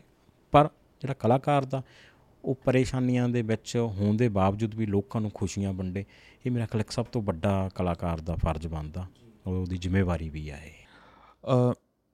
ਜਦੋਂ ਆਪਾਂ ਸਰ ਵੈਲਿਊ ਦੀ ਗੱਲ ਕਰਦੇ ਆ ਕਿ ਪੇਂਟਿੰਗ ਦੀ ਇੱਕ ਵੈਲਿਊ ਹੁੰਦੀ ਆਪਾਂ ਸੁਣਦੇ ਆ ਕਿ ਇਹਦੀ ਇੰਨੇ ਕਰੋੜਾਂ ਦੀ ਹੈ, ਇਹਦੀ ਇੰਨੇ ਲੱਖਾਂ ਦੀ ਹੈ ਪੇਂਟਿੰਗ ਹੈ। ਉਹ ਵੈਲਿਊ ਕਿੱਥੋਂ ਡਰਾਈਵ ਹੁੰਦੀ ਹੈ? ਇੱਕ ਸਰ ਤੁਸੀਂ ਦੱਸਿਆ ਕਿ ਇੱਕ ਆ ਜਿਹੜੀ ਪੇਂਟਿੰਗ ਹੈ, ਇਹ ਮੋਰਾ ਕਾਸ਼ੀ ਵਾਲੀ ਪੇਂਟਿੰਗ ਹੈ ਨਾ। ਇਹਦੇ ਸਰ ਕੀ ਖਾਸੀਅਤ ਕੀ ਹੈ ਇਹਦੇ ਵਿੱਚ ਦੇਖੋ ਵੈਲਿਊ ਦੇ ਦੋ ਕਾਰਨ ਹੋ ਸਕਦੇ ਆ। ਇੱਕ ਤਾਂ ਜਿਹੜਾ ਤੁਸੀਂ ਮਟੀਰੀਅਲ ਯੂਜ਼ ਕਰ ਰਹੇ ਹੋ, ਉਹ ਕਿੰਨਾ ਕਾਸਟਲੀ ਯੂਜ਼ ਕਰ ਰਹੇ ਹੋ? ਕਿਸ ਤਰ੍ਹਾਂ ਦਾ ਮਟੀਰੀਅਲ ਯੂਜ਼ ਕਰ ਰਹੇ ਹੋ? ਜਿੱਦਾਂ ਅਸੀਂ ਮੋਹਰਾ ਕਾਸ਼ੀ ਦੇ ਵਿੱਚ ਜਿੰਨੇ ਵੀ ਕਲਰ ਯੂਜ਼ ਕਰਦੇ ਆ ਉਹ ਸਾਰੇ ਨੈਚੁਰਲ ਸਟੋਨ ਪਿਗਮੈਂਟਸ ਨੇ, ਬਹੁਤ ਕੀਮਤੀ ਪੱਥਰਾਂ ਨੂੰ ਪੀਸ ਕੇ ਤਿਆਰ ਕੀਤੇ ਜਾਂਦੇ ਆ। ਦੂਸਰਾ ਉਹਦੇ ਵਿੱਚ ਜਿਹੜਾ ਅਸੀਂ ਸੋਨਾ ਵਰਤਦੇ ਆ ਉਹਦੀ ਸਜਾਵਟ ਲਈ ਉਹ 24 ਕੈਰਟ 골ਡ ਹੀ ਵਰਤਿਆ ਜਾਂਦਾ। Origignal ਫਾਰਮ ਦੇ ਵਿੱਚ ਜਿਹੜਾ ਫੋਇਲ ਦੇ ਰੂਪ ਚ ਸਾਨੂੰ ਮਿਲਦਾ। ਇਹ ਤਾਂ ਉਹਦਾ ਇੱਕ ਪਹਿਲੂ ਹੋ ਗਿਆ। ਵੀ ਉਹਦੇ ਲਈ ਜਿਹੜੀ ਕਾਸਟਿੰਗ ਆ, ਉਹ ਨੇਚਰਲੀ ਆ ਵਧੂਗੀ। ਜਦੋਂ ਅਸੀਂ ਸੋਨਾ ਲਾਵਾਂਗੇ ਜਾਂ ਅਸੀਂ ਬਹੁਤ ਕੀਮਤੀ ਪੱਥਰ ਲਾਵਾਂਗੇ, ਜਿਨ੍ਹਾਂ ਦੀ ਕੀਮਤ ਹਜ਼ਾਰਾਂ ਰੁਪਏ ਕਿਲੋ ਆ, ਕਈ ਕਈ ਹਜ਼ਾਰ ਰੁਪਏ ਕਿਲੋ, ਮਤਲਬ ਇੱਕ ਮੇਰੇ ਕੋਲ ਕਲਰ ਆ, ਉਹ 62000 62000 ਰੁਪਏ ਨੂੰ ਕਿਲੋ ਕਲਰ ਆ। ਔਰ ਜਦੋਂ ਉਹ ਚੜਦਾ ਤਾਂ ਉਹ ਬਹੁਤ ਥੋੜੇ ਮਾਤਰਾ 'ਚ ਹੀ ਲੱਗਦਾ, ਕਿਉਂਕਿ ਉਹਦੇ ਵਿੱਚ ਮਰਕਰੀ ਦੀ ਮਾਤਰਾ ਜ਼ਿਆਦਾ ਹੋਣ ਕਰਕੇ ਉਹਦਾ ਵਜ਼ਨ ਬਹੁਤ ਜ਼ਿਆਦਾ। ਦੂਸਰਾ ਜਿਹੜਾ ਕੀਮਤ ਦੀ ਗੱਲ ਆ, ਜਿਵੇਂ ਆਪਾਂ ਤੁਸੀਂ ਵਿੰਚੀ ਹੁਣਾਂ ਦੀ ਜਾਂ ਮਤਲਬ ਚੰਗੇ ਚੰਗੇ ਕਲਾਕਾਰਾਂ ਦੇ, ਜਿਵੇਂ ਮੈਂ ਹੁਸੈਨ ਹੁਣਾਂ ਦਾ ਆਪਾਂ ਜ਼ਿਕਰ ਕਰ ਲਈਏ ਇੰਡੀਅਨ ਦੇ ਤੌਰ ਤੇ। ਉਹਨਾਂ ਦੀ ਜਿਹੜੀ ਕਲਾ ਦਾ ਇੰਨਾ ਮੁੱਲਵਾਨ ਹੋਣਾ, ਉਹ ਚ ਕ੍ਰੀਏਟੀਵਿਟੀ ਆ ਗਈ। ਕਿਉਂਕਿ ਜੋ ਤੁਹਾਡਾ ਥਾਟ ਆ, ਉਹ ਤੁਹਾਨੂੰ ਪਤਾ ਵੀ ਮੈਂ ਇਹਨੂੰ ਕਿੱਥੋਂ ਤੋਂ ਲੈ ਕੇ ਕਿੱਥੇ ਤੱਕ ਟਰੈਵਲ ਕਰਾਇਆ। ਇੱਕ ਮੇਰੀ ਪੇਂਟਿੰਗ ਆ ਮਦਰ ਚਾਈਲਡ ਦਾ ਕਨਸੈਪਟ ਆ, ਆਪਾਂ ਸ਼ਾਇਦ ਨੋਟ ਕਰਾਂਗੇ। ਹਾਂਜੀ, ਜਿਹੜੀ ਉਹ ਸਾਈਡ ਤੇ ਆ। ਉਹਦੀ ਜਿਹੜੀ ਅਗਰ ਟਰੈਵਲਿੰਗ ਹਿਸਟਰੀ ਦੇਖਾਂ ਤਾਂ ਉਹਦੇ ਪਿੱਛੇ ਪੰਜ ਪੇਂਟਿੰਗਾਂ ਬਣੀਆਂ ਹੋਈਆਂ। ਇਹ ਮੇਰਾ origignal ਵਰਕ ਆ। ਇਹਦੇ ਪਿੱਛੇ ਪੰਜ ਪੇਂਟਿੰਗਾਂ ਬਣਨ ਤੋਂ ਬਾਅਦ ਇਹ ਇੱਕ ਕਨਸੈਪਟ ਇਸ ਜਗ੍ਹਾ ਤੇ ਪਹੁੰਚਿਆ। ਜਿਹੜਾ ਇੱਕ ਯੂਨੀਵਰਸਲ ਹੋ ਗਿਆ। ਔਰ ਇਹ ਨੈਸ਼ਨਲ ਨਹੀਂ, ਇੱਕ ਇੰਟਰਨੈਸ਼ਨਲ ਲੈਵਲ ਤੱਕ ਦਾ ਇਹ ਆਰਟ ਆ।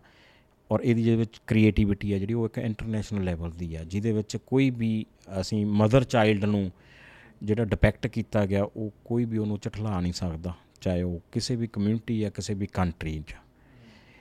ਇਸ ਤਰ੍ਹਾਂ ਮਤਲਬ ਉਹਨਾਂ ਦੀ ਵੈਲਿਊ ਇਸ ਤਰ੍ਹਾਂ ਮਤਲਬ ਵੱਧਦੀ ਆ। ਜਦੋਂ ਅਸੀਂ ਕਿਸੇ ਚੀਜ਼ ਦੀ ਰੈਪਿਊਟੇਸ਼ਨ ਕਰਦੇ ਆ ਨੇਚਰਲੀ ਉਹਦੀ ਵੈਲਿਊ ਘਟੂਗੀ। ਜਦੋਂ ਕੁਝ ਕ੍ਰੀਏਟ ਕਰਦੇ ਆ ਉਹਦੀ ਵੈਲਿਊ ਨੇਚਰਲੀ ਵੱਧਦੀ ਹੈ ਜੀ। ਸਰ ਟਾਈਪਸ ਆਫ ਪੇਂਟਿੰਗ ਸਮਝਾਓਗੇ ਕਿ ਕੀ ਕੀ ਹੁੰਦੀਆਂ ਨੇ ਔਰ ਕਿਵੇਂ ਕਿਵੇਂ ਬਣਦੀਆਂ ਨੇ? ਟਾਈਪਸ ਆਫ ਪੇਂਟਿੰਗ ਇੱਕ ਤਾਂ ਮੀਡੀਅਮ ਨਾਲ ਹੁੰਦੀਆਂ। ਵੀ ਅਸੀਂ ਮੀਡੀਅਮ ਕਿਹੜੇ ਯੂਜ਼ ਕਰ ਰਹੇ ਆ ਵਾਟਰ ਕਲਰ ਨੇ ਪੋਸਟਰ ਕਲਰ ਨੇ ਅਕ੍ਰੈਲਿਕ ਕਲਰ ਨੇ ਆਇਲ ਕਲਰ ਨੇ ਗੌਸ਼ ਕਲਰ ਨੇ ਸਟੋਨ ਪਿਗਮੈਂਟਸ ਨੇ ਜਾਂ ਟੈਂਪਰਾ ਕਲਰ ਨੇ। ਉਹ ਇੱਕ ਮੀਡੀਆ ਦੀਆਂ ਅਲੱਗ-ਅਲੱਗ ਕਿਸਮਾਂ ਹੋ ਗਈਆਂ। ਉਸ ਤੋਂ ਬਾਅਦ ਜਿਹੜੀਆਂ ਸਟਾਈਲਸ ਆ ਜਾਂਦੇ ਆ ਮਨੀਏਚਰ ਸਟਾਈਲ ਨੇ ਜਾਂ ਸਾਡੇ ਟ੍ਰੈਡੀਸ਼ਨਲ ਜਿਹੜੇ ਆਰਟ ਨੇ ਮੋਹਰਾ ਕਾਸ਼ੀ ਜਿੱਦਾਂ ਅਸੀਂ ਉਹਦੇ ਵਿੱਚ ਲੈਨੇ ਆ ਫਿਰ ਕੰਟੈਂਪਰੇਰੀ ਆ ਜਾਂਦੇ ਆ ਐਬਸਟ੍ਰੈਕਟ ਆ ਜਾਂਦੇ ਆ, ਜਿਹਨੂੰ ਅਸੀਂ ਮਾਡਰਨ ਆਰਟ ਵੀ ਕਹਿ ਦਿੰਦੇ ਆ। ਇਸ ਤਰ੍ਹਾਂ ਇਹ ਕਈ ਤਰ੍ਹਾਂ ਦੇ ਮਤਲਬ ਕੰਮ ਅੱਜ ਕੱਲ ਮਾਰਕੀਟ 'ਚ ਵੀ ਹੈਗੇ ਆ, ਪਰ ਮਤਲਬ ਜਿਹੜੇ ਮੇਰੇ ਕੋਲੇ ਕੰਮ ਹੋ ਰਹੇ ਨੇ ਇਸ ਸਟੂਡੀਓ ਦੇ ਵਿੱਚ ਮਨੀਏਚਰ ਪੇਂਟਿੰਗ ਮਨੀਏਚਰ ਪੇਂਟਿੰਗ ਦਾ ਜਿਹੜਾ ਮੇਰਾ ਸਟਾਈਲ ਆ, ਉਹ ਸਾਊਥ ਔਰ ਨਾਰਥ ਦੋਨਾਂ ਦਾ ਫਿਊਜ਼ਨ ਕਰਕੇ ਮੈਂ ਸਾਊਥ ਔਰ ਨਾਰਥ ਮਤਲਬ ਸਪੈਸੀਫਿਕਲੀ ਕਿੱਥੋਂ ਕਿੱਥੋਂ? ਸਾਊਥ ਜਿਵੇਂ ਇੱਕ ਹੰਪੀ ਦਾ ਵਿਜੇਨਗਰ ਸਟਾਈਲ ਆ। ਜੀ।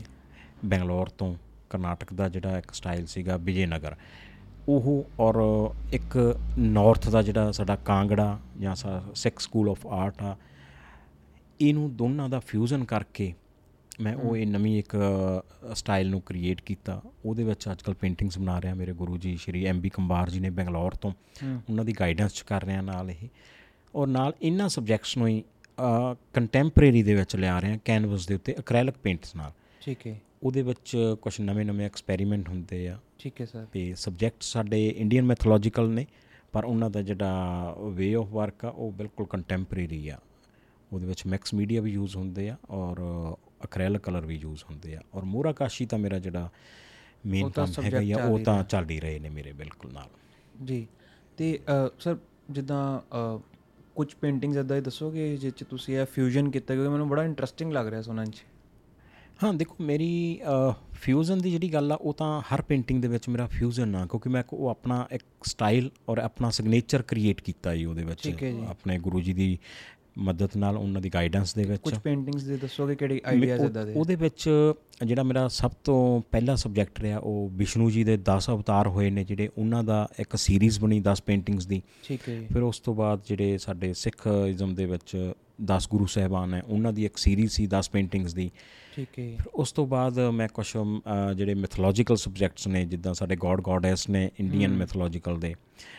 ਗਣੇਸ਼ ਜੀ ਸ਼ਿਵ ਜੀ ਪਾਰਵਤੀ ਜੀ ਵਿਸ਼ਨੂੰ ਜੀ ਕ੍ਰਿਸ਼ਨ ਜੀ ਇਹ ਮਤਲਬ ਜਿੰਨੇ ਸਾਡੇ ਗੋਡ ਗੋਡੈਸ ਨੇ ਲక్ష్ਮੀ ਜੀ ਸਰਸਵਤੀ ਜੀ ਸਾਰੇ ਉਹ ਤਿਆਰ ਕੀਤੇ। ਫਿਰ ਮੇਰੀ ਇੱਕ ਸੀਰੀਜ਼ ਰਾਗਮਾਲਾ ਦੇ ਉੱਤੇ ਚੱਲ ਰਹੀ ਹੈ ਜਿਹਦੇ ਵਿੱਚੋਂ ਮੈਂ ਕੁਝ ਕੁ 8 ਕ ਰਾਗ ਬਣਾ ਚੁੱਕਿਆ ਜੀ। ਜਿਹਦੇ ਵਿੱਚ ਮੇਘ ਰਾਗ ਦੀਪਕ ਰਾਗ ਦੀਪਿਕਾ ਰਾਗ ਬਸੰਤ ਰਾਗ ਹਿੰਡੋਲ ਰਾਗ ਜੀ। ਸ਼੍ਰੀ ਰਾਗ। ਸ਼ੀ ਜੀ ਇਹਨਾਂ ਮੈਂ ਰਾਗਾਂ ਨੂੰ ਮਤਲਬ ਬਣਾ ਚੁੱਕਿਆ ਜੀ। ਔਰ ਕੁਝ ਜਿਹੜੀਆਂ ਸਾਡੀਆਂ ਨਾਇਕਾਵਾਂ ਨੇ ਸਵਾਦੀਨ ਪਤਿਕਾ ਨਾਇਕਾ ਹੋਗੀ ਜਾਂ ਹੋਰ ਨਾਇਕਾਵਾਂ ਜਿਨ੍ਹਾਂ ਦਾ ਜ਼ਿਕਰ ਸਾਡੇ ਗ੍ਰੰਥਾਂ ਦੇ ਵਿੱਚ ਦੇਖਣ ਨੂੰ ਮਿਲਦਾ ਉਹਨਾਂ ਦੀ ਇੱਕ ਸੀਰੀਜ਼ ਤਿਆਰ ਕਰ ਰਿਹਾ ਹਾਂ ਇਸ ਤਰ੍ਹਾਂ ਜਿਹੜੇ ਮੇਰੇ ਜਿੰਨੇ ਵੀ ਸਬਜੈਕਟਸ ਨੇ ਉਹ ਇੱਕ ਸੀਰੀਜ਼ ਦੇ ਵਿੱਚ ਬਣ ਰਹੇ ਨੇ। ਤੇ ਅੱਜ ਕੱਲ ਮੇਰਾ ਉਹੀ ਕੰਮ ਚੱਲ ਰਿਹਾ ਜੀ ਨਾਲ। ਜੀ।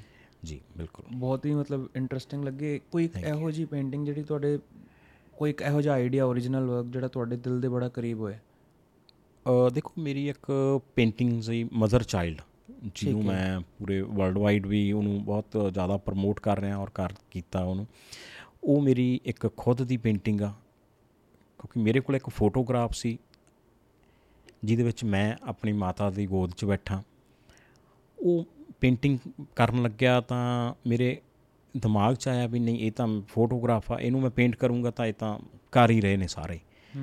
ਮੈਂ ਉਹਨੂੰ ਹੌਲੀ ਹੌਲੀ ਉਸ ਆਈਡੀਆ ਨੂੰ ਡਿਵੈਲਪ ਕਰਨਾ ਸ਼ੁਰੂ ਕੀਤਾ। ਇੱਕ ਪਹਿਲੀ ਪੇਂਟਿੰਗ ਬਣਾਈ। ਇੱਕ ਮਦਰ ਆਪਣੇ ਬੱਚੇ ਨਾਲ ਖੇਡ ਰਹੀ ਆ ਮਨੀਏਚਰ ਪੇਂਟਿੰਗ ਦੇ ਵਿੱਚ।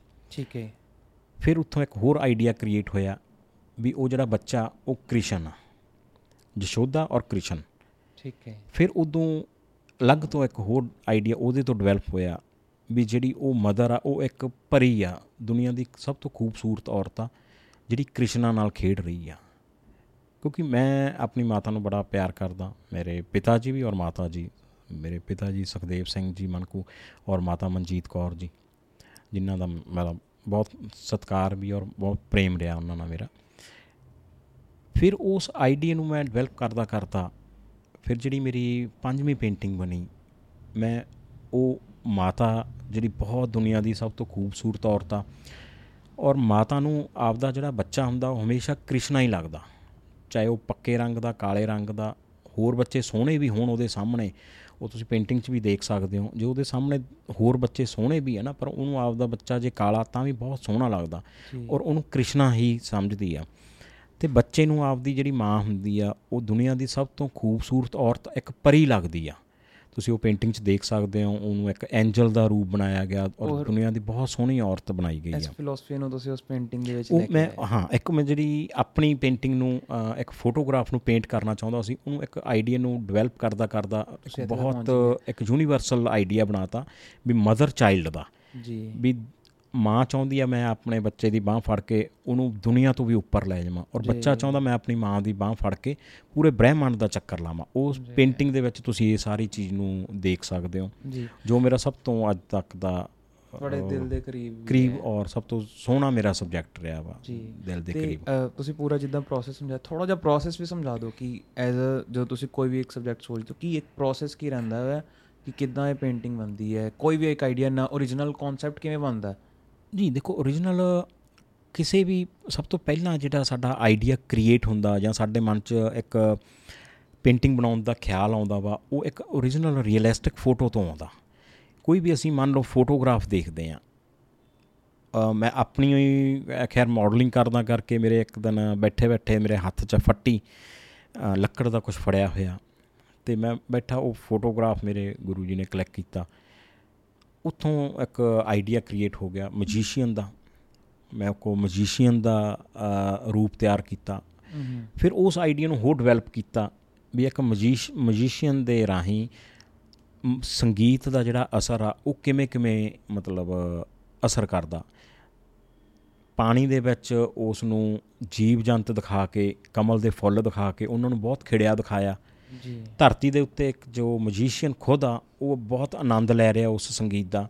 ਔਰ ਤੀਸਰਾ ਜਿਹੜਾ ਅਸਮਾਨ ਦੇ ਵਿੱਚ ਉਹਦਾ ਅਸਰ ਆ ਅਸੀਂ ਜਿੱਦਾਂ ਮੇਘ ਰਾਗ ਦੀ ਗੱਲ ਕਰਦੇ ਆ ਵੀ ਜੇ ਮੇਘ ਰਾਗ ਚੱਲਦਾ ਤਾਂ ਉੱਤੇ ਬਾਦਲ ਹੋ ਜਾਂਦੇ ਆ ਔਰ ਮੀਂਹ ਪੈਣ ਲੱਗ ਜਾਂਦਾ। ਤੇ ਉਹ ਅਸਮਾਨ ਦੇ ਵਿੱਚ ਜਿਹੜਾ ਉਹਦਾ ਸੰਗੀਤ ਦਾ ਅਸਰ ਆ ਉਹ ਇੱਕ ਬੱਦਲਾਂ ਦੇ ਰੂਪ ਦੇ ਵਿੱਚ ਮੈਂ ਉਹ ਮਤਲਬ ਇੱਕ ਸਿੰਪਲ ਫੋਟੋਗ੍ਰਾਫ ਨੂੰ ਇੱਕ ਮਜੀਸ਼ੀਅਨ ਦਾ ਰੂਪ ਦੇ ਕੇ ਔਰ ਉਹਦਾ ਜਿਹੜਾ ਸੰਗੀਤ ਦਾ ਅਸਰ ਆ ਉਹ ਤਿੰਨ ਲੋਕਾਂ ਤੱਕ ਦਿਖਾਇਆ। ਜੀ। ਮਤਲਬ ਉਹਨੂੰ ਅਸੀਂ ਇੱਕ ਆਈਡੀ ਆਮ ਫੋਟੋਗ੍ਰਾਫ ਨੂੰ ਬਹੁਤ ਉੱਚਾ ਸੋਚ ਕੇ ਇੱਕ ਪੂਰੇ ਬ੍ਰਹਿਮੰਡ ਤੱਕ ਲੈ ਕੇ ਜਾਣਾ ਹੁੰਦਾ। ਮੋਟਾ ਮੋਟਾ ਗੱਲ ਹੈ ਕਿ ਇੱਕ ਸਟਾਰਟਿੰਗ ਪੁਆਇੰਟ ਕੁਝ ਵੀ ਹੁੰਦਾ ਵਾ ਔਰ ਆਪਾਂ ਐਂਡ 'ਚ ਬਣਾ ਆਪਾਂ ਕੁਝ ਵੀ ਦਿੰਦੇ ਆ ਬਿਲਕੁਲ ਬਿਲਕੁਲ। ਅਸਲ ਵਿੱਚ ਤੁਹਾਡੀ ਸੋਚ ਦੀ ਅਡਾਰੀ ਆ ਕਿੰਨੀ ਕੁ ਸੋਚ ਨਾਲ ਤੁਸੀਂ ਉਹਨੂੰ ਉਸ ਆਈਡੀਆ ਨੂੰ ਕਿੱਥੇ ਤੱਕ ਫਲਾਈਟ ਕਰਾਉਣੇ ਆ ਜੀ? ਮਤਲਬ ਸਭ ਤੋਂ ਵੱਡਾ ਜ਼ਰੂਰੀ ਕੰਮ ਇਹ ਪੁਆਇੰਟ ਸੁਣ ਕੇ ਜਿੰਨੇ ਵੀ ਜਿਹੜੇ ਆਰਟਿਸਟ ਨੇ ਜਿਹੜਾ origignal ਕੰਮ ਨਹੀਂ ਕਰ ਰਹੇ। ਮੈਨੂੰ ਲੱਗ ਰਿਹਾ ਤੁਸੀਂ ਇੱਕ ਬਹੁਤ ਵਧੀਆ ਐਡਵਾਈਸ ਦਿੱਤੀ ਕਿ ਕਿੱਦਾਂ origignal ਆਈਡੀਆ ਵੱਲ ਜਾ ਸਕਦੇ ਨੇ। ਜੀ ਬਿਲਕੁਲ ਬਿਲਕੁਲ। ਕੋਈ ਵੀ ਹੈ ਚਾਹੇ ਉਹ ਰੀਅਲਿਸਟਿਕ ਦੇ ਵਿੱਚ ਲੈ ਕੇ ਜਾਈਏ। ਮਤਲਬ ਅਸੀਂ ਇੱਕ ਸਿੰਪਲ ਫੋਟੋਗ੍ਰਾਫ ਨੂੰ ਇੱਕ ਕ੍ਰੀਏਟਿਵ ਸਬਜੈਕਟ ਦੇ ਵਿੱਚ ਕਿੱਦਾਂ ਅੱਗੇ ਲੈ ਕੇ ਜਾ ਸਕਦੇ ਉਹਨੂੰ ਡਿਵੈਲਪ ਕਰ ਕਰਕੇ ਇੱਕ ਤਾਂ ਕਿ ਮਤਲਬ ਉਹਦਾ ਇੱਕ ਮੈਸੇਜ ਜਿਹੜਾ ਵਾ ਬਹੁਤ ਕ੍ਰੀਏਟਿਵ ਹੋਵੇ ਔਰ ਬਹੁਤ ਕੁਝ ਇੱਕੋ ਹੀ ਪੇਂਟਿੰਗ ਬਿਆਨ ਕਰਦੀ ਹੋਵੇ। ਜੀ। ਐਂਡ ਸਰ ਤੁਹਾਡਾ ਮਤਲਬ ਤੁਸੀਂ ਇਸ ਚੀਜ਼ ਨੂੰ ਮੰਨਦੇ ਹੋ ਕਿ ਅੱਜ ਦੇ ਟਾਈਮ 'ਚ ਇੱਕ ਆਰਟਿਸਟ ਹੈ ਜਿਹੜਾ। ਜਿਹੜਾ ਪੇਂਟ ਕਰਦਾ ਹੈ। ਜੀ। ਉਹ ਇੱਕ ਅੱਛੀ ਅਰਨਿੰਗ ਕਰ ਸਕਦਾ ਹੈ। ਬਿਲਕੁਲ ਦੇਖੋ ਅ, ਅਗਰ ਅਸੀਂ ਇਹ ਸੋਚੀਏ ਵੀ ਆਰਟ ਦੇ ਵਿੱਚ ਕੋਈ ਮਤਲਬ ਸਕੋਪ ਨਹੀਂ ਹੈਗਾ ਜੇ ਅਸੀਂ ਕਿਸੇ ਵੀ ਕੰਮ ਨੂੰ ਰਿਪੀਟ ਕਰਾਂਗੇ ਤਾਂ ਉਹਦੇ ਵਿੱਚ ਕੋਈ ਸਕੋਪ ਨਹੀਂ ਹੈਗਾ। ਜੀ। ਇਹ ਅੱਜ ਦੀ ਨਹੀਂ ਗੱਲ ਇਹ ਪਹਿਲਾਂ ਤੋਂ ਹੀ ਚੱਲੀ ਆ ਰਹੀ ਆ। ਇੱਕ ਪੇਂਟਿੰਗ ਬਣੀ ਹੋਈ ਆ ਤੁਸੀਂ ਉਹਨੂੰ ਰਿਪੀਟ ਕਰਦੇ ਆ ਤਾਂ ਤੁਸੀਂ ਉਹਦਾ ਮੁੱਲ ਨਹੀਂ ਲੈ ਸਕਦੇ। ਮੈਂ ਕੋਈ ਪੇਂਟਿੰਗ ਰਿਪੀਟ ਕਰਦਾ ਮੰਨ ਲਓ ਕੋਈ ਕਾਪੀ ਕਰਦਾ ਵਾ ਤਾਂ ਜੇ ਉਹਦੀ ਕੀਮਤ 20 20000 ਰੁਪਈਆ ਵਾ ਤਾਂ ਜਿਹੜੇ ਮੇਰੇ ਆਪਣੇ ਕ੍ਰੀਏਟਿਵ ਸਬਜੈਕਟ ਆ ਉਹਨਾਂ ਦੀ ਕੀਮਤ ਉਹ 50000 ਰੁਪਈਆ ਹੋਊਗੀ। ਹੂੰ। ਇਸੇ ਕਰਕੇ ਜਿਹੜੀ ਵੈਲਿਊ ਆ ਉਹ ਹਮੇਸ਼ਾ ਕ੍ਰੀਏਟਿਵ ਦੀ ਬਣਦੀ ਆ ਔਰ ਤੁਹਾਡੇ ਖੁਦ ਦੀ ਸੋਚ ਦੀ ਔਰ ਖੁਦ ਦੇ ਆਈਡੀਆ ਦੀ ਵੈਲਿਊ ਬਣਦੀ ਆ ਉਹੀ ਤੁਹਾਡੀ ਕੀਮਤ ਵਾਧਾ ਕਰਦੀ ਆ ਤੁਹਾਡੀ ਅਰਨਿੰਗ ਦੇ ਵਿੱਚ ਵੀ ਤੁਹਾਡੀ ਸੋਚ ਦੇ ਵਿੱਚ ਵੀ ਔਰ ਤੁਹਾਡੀ ਇੱਕ ਕਲਾ ਦੀ ਜੀ। ਇੱਕ ਹੋਰ ਪੁਆਇੰਟ ਮੈਂ ਬੜਾ ਇੰਪੋਰਟੈਂਟ ਪੁੱਛਣਾ ਸੀ ਤੁਹਾਡੇ ਤੋਂ ਜੀ। ਕਿ ਹਾਲੇ ਤੱਕ ਮੈਂ 뮤직 ਦੇ ਵਿੱਚ ਤਾਂ ਇਹ ਚੀਜ਼ ਸਮਝੀ ਹੈ ਕਿ ਇੱਕ ਟਾਈਮ ਤੱਕ ਤੁਹਾਡੀ ਆਰਟ ਨਾ ਜਦ ਤੱਕ ਤੁਸੀਂ ਜਿੰਨਾ ਤੁਸੀਂ ਦੁਨੀਆ ਦੇਖੀ ਹੈ ਜੀ। ਉਹਨਾਂ ਤੁਸੀਂ ਕੱਢ ਦਿੰਦੇ ਹੋ ਆਪਣੇ ਚੋਂ। ਜੀ। ਫਿਰ ਉਸ ਤੋਂ ਬਾਅਦ ਜੇ ਤੁਸੀਂ ਹੋਰ ਅੱਛਾ ਆਰਟ ਬਣਾਉਣਾ ਹੈ ਤੁਹਾਨੂੰ ਹੋਰ ਪੜ੍ਹਨਾ ਪੈਂਦਾ ਹੈ ਤੁਹਾਨੂੰ ਹੋਰ ਦੁਨੀਆ ਘੁੰਮਣੀ ਪੈਂਦੀ ਹੈ ਕਿ ਇਹ ਚੀਜ਼ ਆਪਣਾ ਪੇਂਟਿੰਗਸ ਦੇ ਵਿੱਚ ਵੀ ਲਾਗੂ ਹੁੰਦੀ ਹੈ? ਬਿਲਕੁਲ ਇਹ ਲਾਗੂ ਹੁੰਦੀ ਹੈ ਜਦੋਂ ਵੀ ਕੋਈ ਵੀ ਸਬਜੈਕਟ ਮੇਰੇ ਕੋਲੇ ਆਉਂਦਾ ਮੈਨੂੰ ਉਹਨੂੰ ਤਿਆਰ ਕਰਕੇ ਆਪਣੇ ਆਪ ਨੂੰ ਇਹ ਲੱਗਦਾ ਵੀ ਮੈਂ ਹੁਣ ਖਾਲੀ ਹੋ ਗਿਆ। ਜੋ ਮੇਰੇ ਅੰਦਰ ਹੁਣ ਤੱਕ ਦਾ 92 ਤੋਂ ਲੈ ਕੇ ਮੈਂ ਜੋ ਇਹ ਆਰਟ ਫੀਲਡ ਦੇ ਵਿੱਚ ਜੁੜਿਆ ਹੋਇਆ ਉਹ ਅੱਜ ਬਿਲਕੁਲ ਖਾਲੀ ਹੋ ਗਿਆ। ਜੋ ਮੇਰੇ ਅੰਦਰ ਭਰਿਆ ਹੋਇਆ ਸੀ ਉਹ ਮੈਂ ਇਸ ਪੇਂਟਿੰਗ ਦੇ ਵਿੱਚ ਆਪਣਾ ਪੂਰਾ ਸਮਰਪਿਤ ਕਰਤਾ। ਫਿਰ ਤੁਸੀਂ ਦੁਬਾਰਾ ਕਿੱਦਾਂ ਭਰਦੇ ਹੋ ਆਪਣੇ ਆਪ ਨੂੰ? ਉਸ ਤੋਂ ਬਾਅਦ ਜਦੋਂ ਤੁਸੀਂ ਫਿਰ ਨਵੇਂ ਸਬਜੈਕਟ ਨੂੰ ਲੈ ਕੇ ਚੱਲਦੇ ਆ ਫਿਰ ਉਹਦੇ ਬਾਰੇ ਪੂਰੀ ਸਟੱਡੀ ਕਰਨੀ ਪੈਂਦੀ ਹੈ ਤੁਹਾਨੂੰ।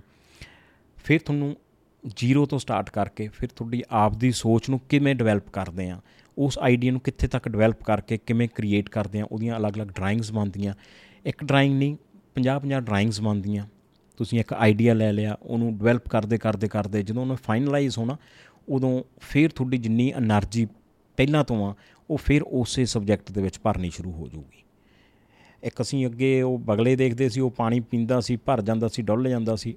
ਇਸੇ ਤਰ੍ਹਾਂ ਕਲਾਕਾਰ ਆ ਇੱਕ ਪੇਂਟਿੰਗ ਲਈ ਪੂਰਾ ਆਪਣੇ ਆਪ ਨੂੰ ਖਾਲੀ ਕਰਦਾ ਦੂਜੀ ਪੇਂਟਿੰਗ ਸ਼ੁਰੂ ਕਰਨ ਤੋਂ ਪਹਿਲਾਂ ਹੀ ਆਪਣੇ ਆਪ ਨੂੰ ਫੇਰ ਭਰਦਾ ਔਰ ਜਿੰਨੀ એનર્ਜੀ ਹੁੰਦੀ ਆ ਫਿਰ ਉਹਦੇ ਵਿੱਚ ਡਿਵੋਟ ਕਰਦਾ। ਤੇ ਇਸੇ ਕਰਕੇ ਮੈਨੂੰ ਹਰ ਸਬਜੈਕਟ ਆਪਣਾ ਬਹੁਤ ਸੋਹਣਾ ਔਰ ਆਪਣੇ ਬੰਨਿਓ ਕੰਪਲੀਟ ਲੱਗਦਾ। ਕੰਪਲੀਟ ਤਾਂ ਕਦੀ ਵੀ ਨਹੀਂ ਹੁੰਦਾ ਕਲਾਕਾਰ ਕਦੀ ਵੀ ਨਹੀਂ ਕੰਪਲੀਟ ਹੁੰਦਾ ਪਰ ਜਿੱਦਨ ਮੈਂ ਆਪਣੀ ਪੇਂਟਿੰਗ ਨੂੰ ਇੱਕ ਕੰਪਲੀਟ ਕਰਕੇ ਰੱਖਦਾ ਆਪਣੇ ਗੁਰੂ ਜੀ ਤੋਂ ਉਹਦੀ ਇੱਕ ਮੋਹਰ ਲਵਾਉਣਾ ਉਹਨਾਂ ਨੂੰ ਪਾਸ ਕਰਵਾਉਣਾ ਵੀ ਆ ਗੁਰੂ ਜੀ ਚੈੱਕ ਕਰਿਓ। ਉਸ ਤੋਂ ਬਾਅਦ ਮੈਨੂੰ ਲੱਗਦਾ ਵੀ ਹੁਣ ਮੇਰੀ ਇਹ ਪੇਂਟਿੰਗ ਕੰਪਲੀਟ ਆ। ਜੀ। ਫਿਰ ਮੈਂ ਅਗਲੇ ਸਬਜੈਕਟ ਲਈ ਤਿਆਰ ਹੋ ਜਾਣਾ ਜੀ। ਮੈਨੂੰ ਲੱਗਦਾ ਇਹ ਬਹੁਤ ਇੱਕ ਇੰਪੋਰਟੈਂਟ ਲਰਨਿੰਗ ਹੈ। ਨ- ਹੀ ਸਿਰਫ ਪੇਂਟਰਸ ਲਈ ਮਤਲਬ ਹਰ ਫੀਲਡ 'ਚ। ਹਰ ਫੀਲਡ 'ਚ ਇਹ ਹੈ ਕਿ ਤੁਸੀਂ ਜੇ ਕੁਝ ਕਰਨਾ ਚਾਹੁੰਦੇ ਹੋ ਨਵਾਂ ਕਰਨਾ ਚਾਹੁੰਦੇ ਹੋ ਤੇ ਤੁਹਾਨੂੰ ਬਾਕੀ ਵੀ ਆਪਣੇ ਆਪ ਨੂੰ ਉਸ ਦੇ ਲਾਇਕ ਬਣਾਉਣਾ ਪਏਗਾ ਕਿ ਤੁਸੀਂ ਉਹ ਕੰਮ ਕਰ ਸਕੋ। ਤੁਹਾਨੂੰ ਇਨਫੋਰਮੇਸ਼ਨ ਚਾਹੀਦੀ ਹੈ। ਤਾਂ ਹੀ ਕਹਿੰਦੇ ਦੁਨੀਆ ਘੁੰਮੋ। ਕਿਤਾਬਾਂ ਬਿਲਕੁਲ ਸ਼ਾਇਦ ਇਹ ਚੀਜ਼ ਹੈ ਕਿ ਜੋ ਹੁਣ ਕੋਈ ਵੀ ਨਹੀਂ ਕਰ ਰਿਹਾ।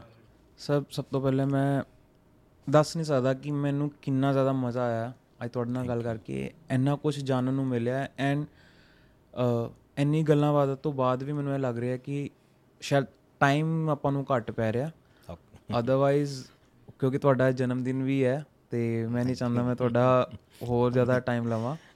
ਤੇ ਬਹੁਤ ਮਜ਼ਾ ਆਇਆ ਮੈਨੂੰ ਐਂਡ ਮੈਂ ਉਮੀਦ ਕਰਾਂਗਾ ਕਿ ਮੈਂ ਹੋਰ ਤੁਹਾਨੂੰ ਜਲਦੀ ਮਿਲਾਂ। ਇੱਕ ਹੋਰ ਪੋਡਕਾਸਟ ਕਰੀਏ ਜੇ ਆਪਾਂ ਹੋਰ ਥੋੜਾ ਡਿਟੇਲ ਚ ਜਾਈਏ। ਹੋਰ ਸਮਝੀਏ। ਐਂਡ ਮੇਰੀ ਖੁਸ਼ਕਿਸਮਤੀ ਹੈ ਮੈਂ ਬੋਲਾਂਗਾ ਕਿ ਮੈਨੂੰ ਇੱਕ ਇਹੋ ਜਿਹੇ ਸੱਜਣ ਪੁਰਸ਼ ਨਾਲ ਮੌਕਾ ਮਿਲਿਆ। ਮੈਨੂੰ ਵਾਹਿਗੁਰੂ ਜੀ ਨੇ ਇੱਕ ਇਹੋ ਜਿਹੇ ਪਰਸਨ ਨਾਲ ਮਿਲਾਇਆ। ਧੰਨਵਾਦ। ਜੋ ਸਾਰੇ ਧਰਮਾਂ ਨੂੰ ਨਾਲ ਲੈ ਕੇ ਚੱਲ ਰਹੇ ਨੇ। ਹੋਰ ਸਾਡੀ ਜਿਹੜੀ ਹੈਰੀਟੇਜ ਹੈ ਉਸ ਦੇ ਲਈ ਉਸ ਦੇ ਪ੍ਰਤੀ ਇੱਕ ਇੰਨੀ ਸ਼ਰਧਾ ਰੱਖੀ ਹੋਈ ਹੈ ਕਿ ਅੱਜ ਤੁਸੀਂ ਉਹ ਬੇੜਾ ਚੱਕਿਆ ਕਿ ਆ ਆਰਟ ਫਾਰਮ ਜਿਹੜੀ ਹੈ ਇਹ ਮੈਂ ਦੁਬਾਰਾ ਦੁਨੀਆ 'ਚ ਲੈ ਕੇ ਜਾਣੀ ਹੈ। ਮੈਂ ਦੱਸ ਨਹੀਂ ਸਕਦਾ ਮੈਂ ਕਿੰਨਾ ਲੱਕੀ ਹਾਂ ਐਂਡ ਮੈਂ ਉਮੀਦ ਕਰਾਂਗਾ ਸਰ ਕਿ ਜੋ ਤੁਸੀਂ ਇਹ ਬੇੜਾ ਚੱਕਿਆ ਇਹ ਵਾਹਿਗੁਰੂ ਪਾਰ ਲਵਾਵੇ ਲਵਾਵੇ ਮੈਂ ਉਮੀਦ ਕਰਾਂਗਾ। ਔਰ ਜੇ ਜਿੰਨੀ ਤੁਹਾਡੀ ਮੈਂ ਹਾਲੇ ਤੱਕ ਗੱਲ ਕਰਕੇ ਸਮਝਿਆ ਵਾਂ ਜੋ ਤੁਹਾਡੀ ਨੀਅਤ ਹੈ ਉਹ ਇੰਨੀ ਜ਼ਿਆਦਾ ਸਾਫ਼ ਹੈ ਕਿ ਇਹ ਹੋਏਗਾ ਹੀ ਹੋਏਗਾ। ਮੈਂ ਧੰਨਵਾਦੀ ਹਾਂ ਤੁਹਾਡਾ ਵੀ ਤੁਹਾਡੀ ਸਾਰੀ ਟੀਮ ਦਾ। ਤੁਸੀਂ ਇਸ ਵਿਸ਼ੇ ਨੂੰ ਲੈ ਕੇ ਜਿਹੜਾ ਸਾਡੇ ਤੋਂ ਦੂਰ ਹੋ ਰਿਹਾ ਵਾ, ਉਹਦੇ ਲਈ ਤੁਸੀਂ ਇੱਕ ਇਹ ਛੋਟਾ ਜਿਹਾ ਐਫਰਟ ਕੀਤਾ।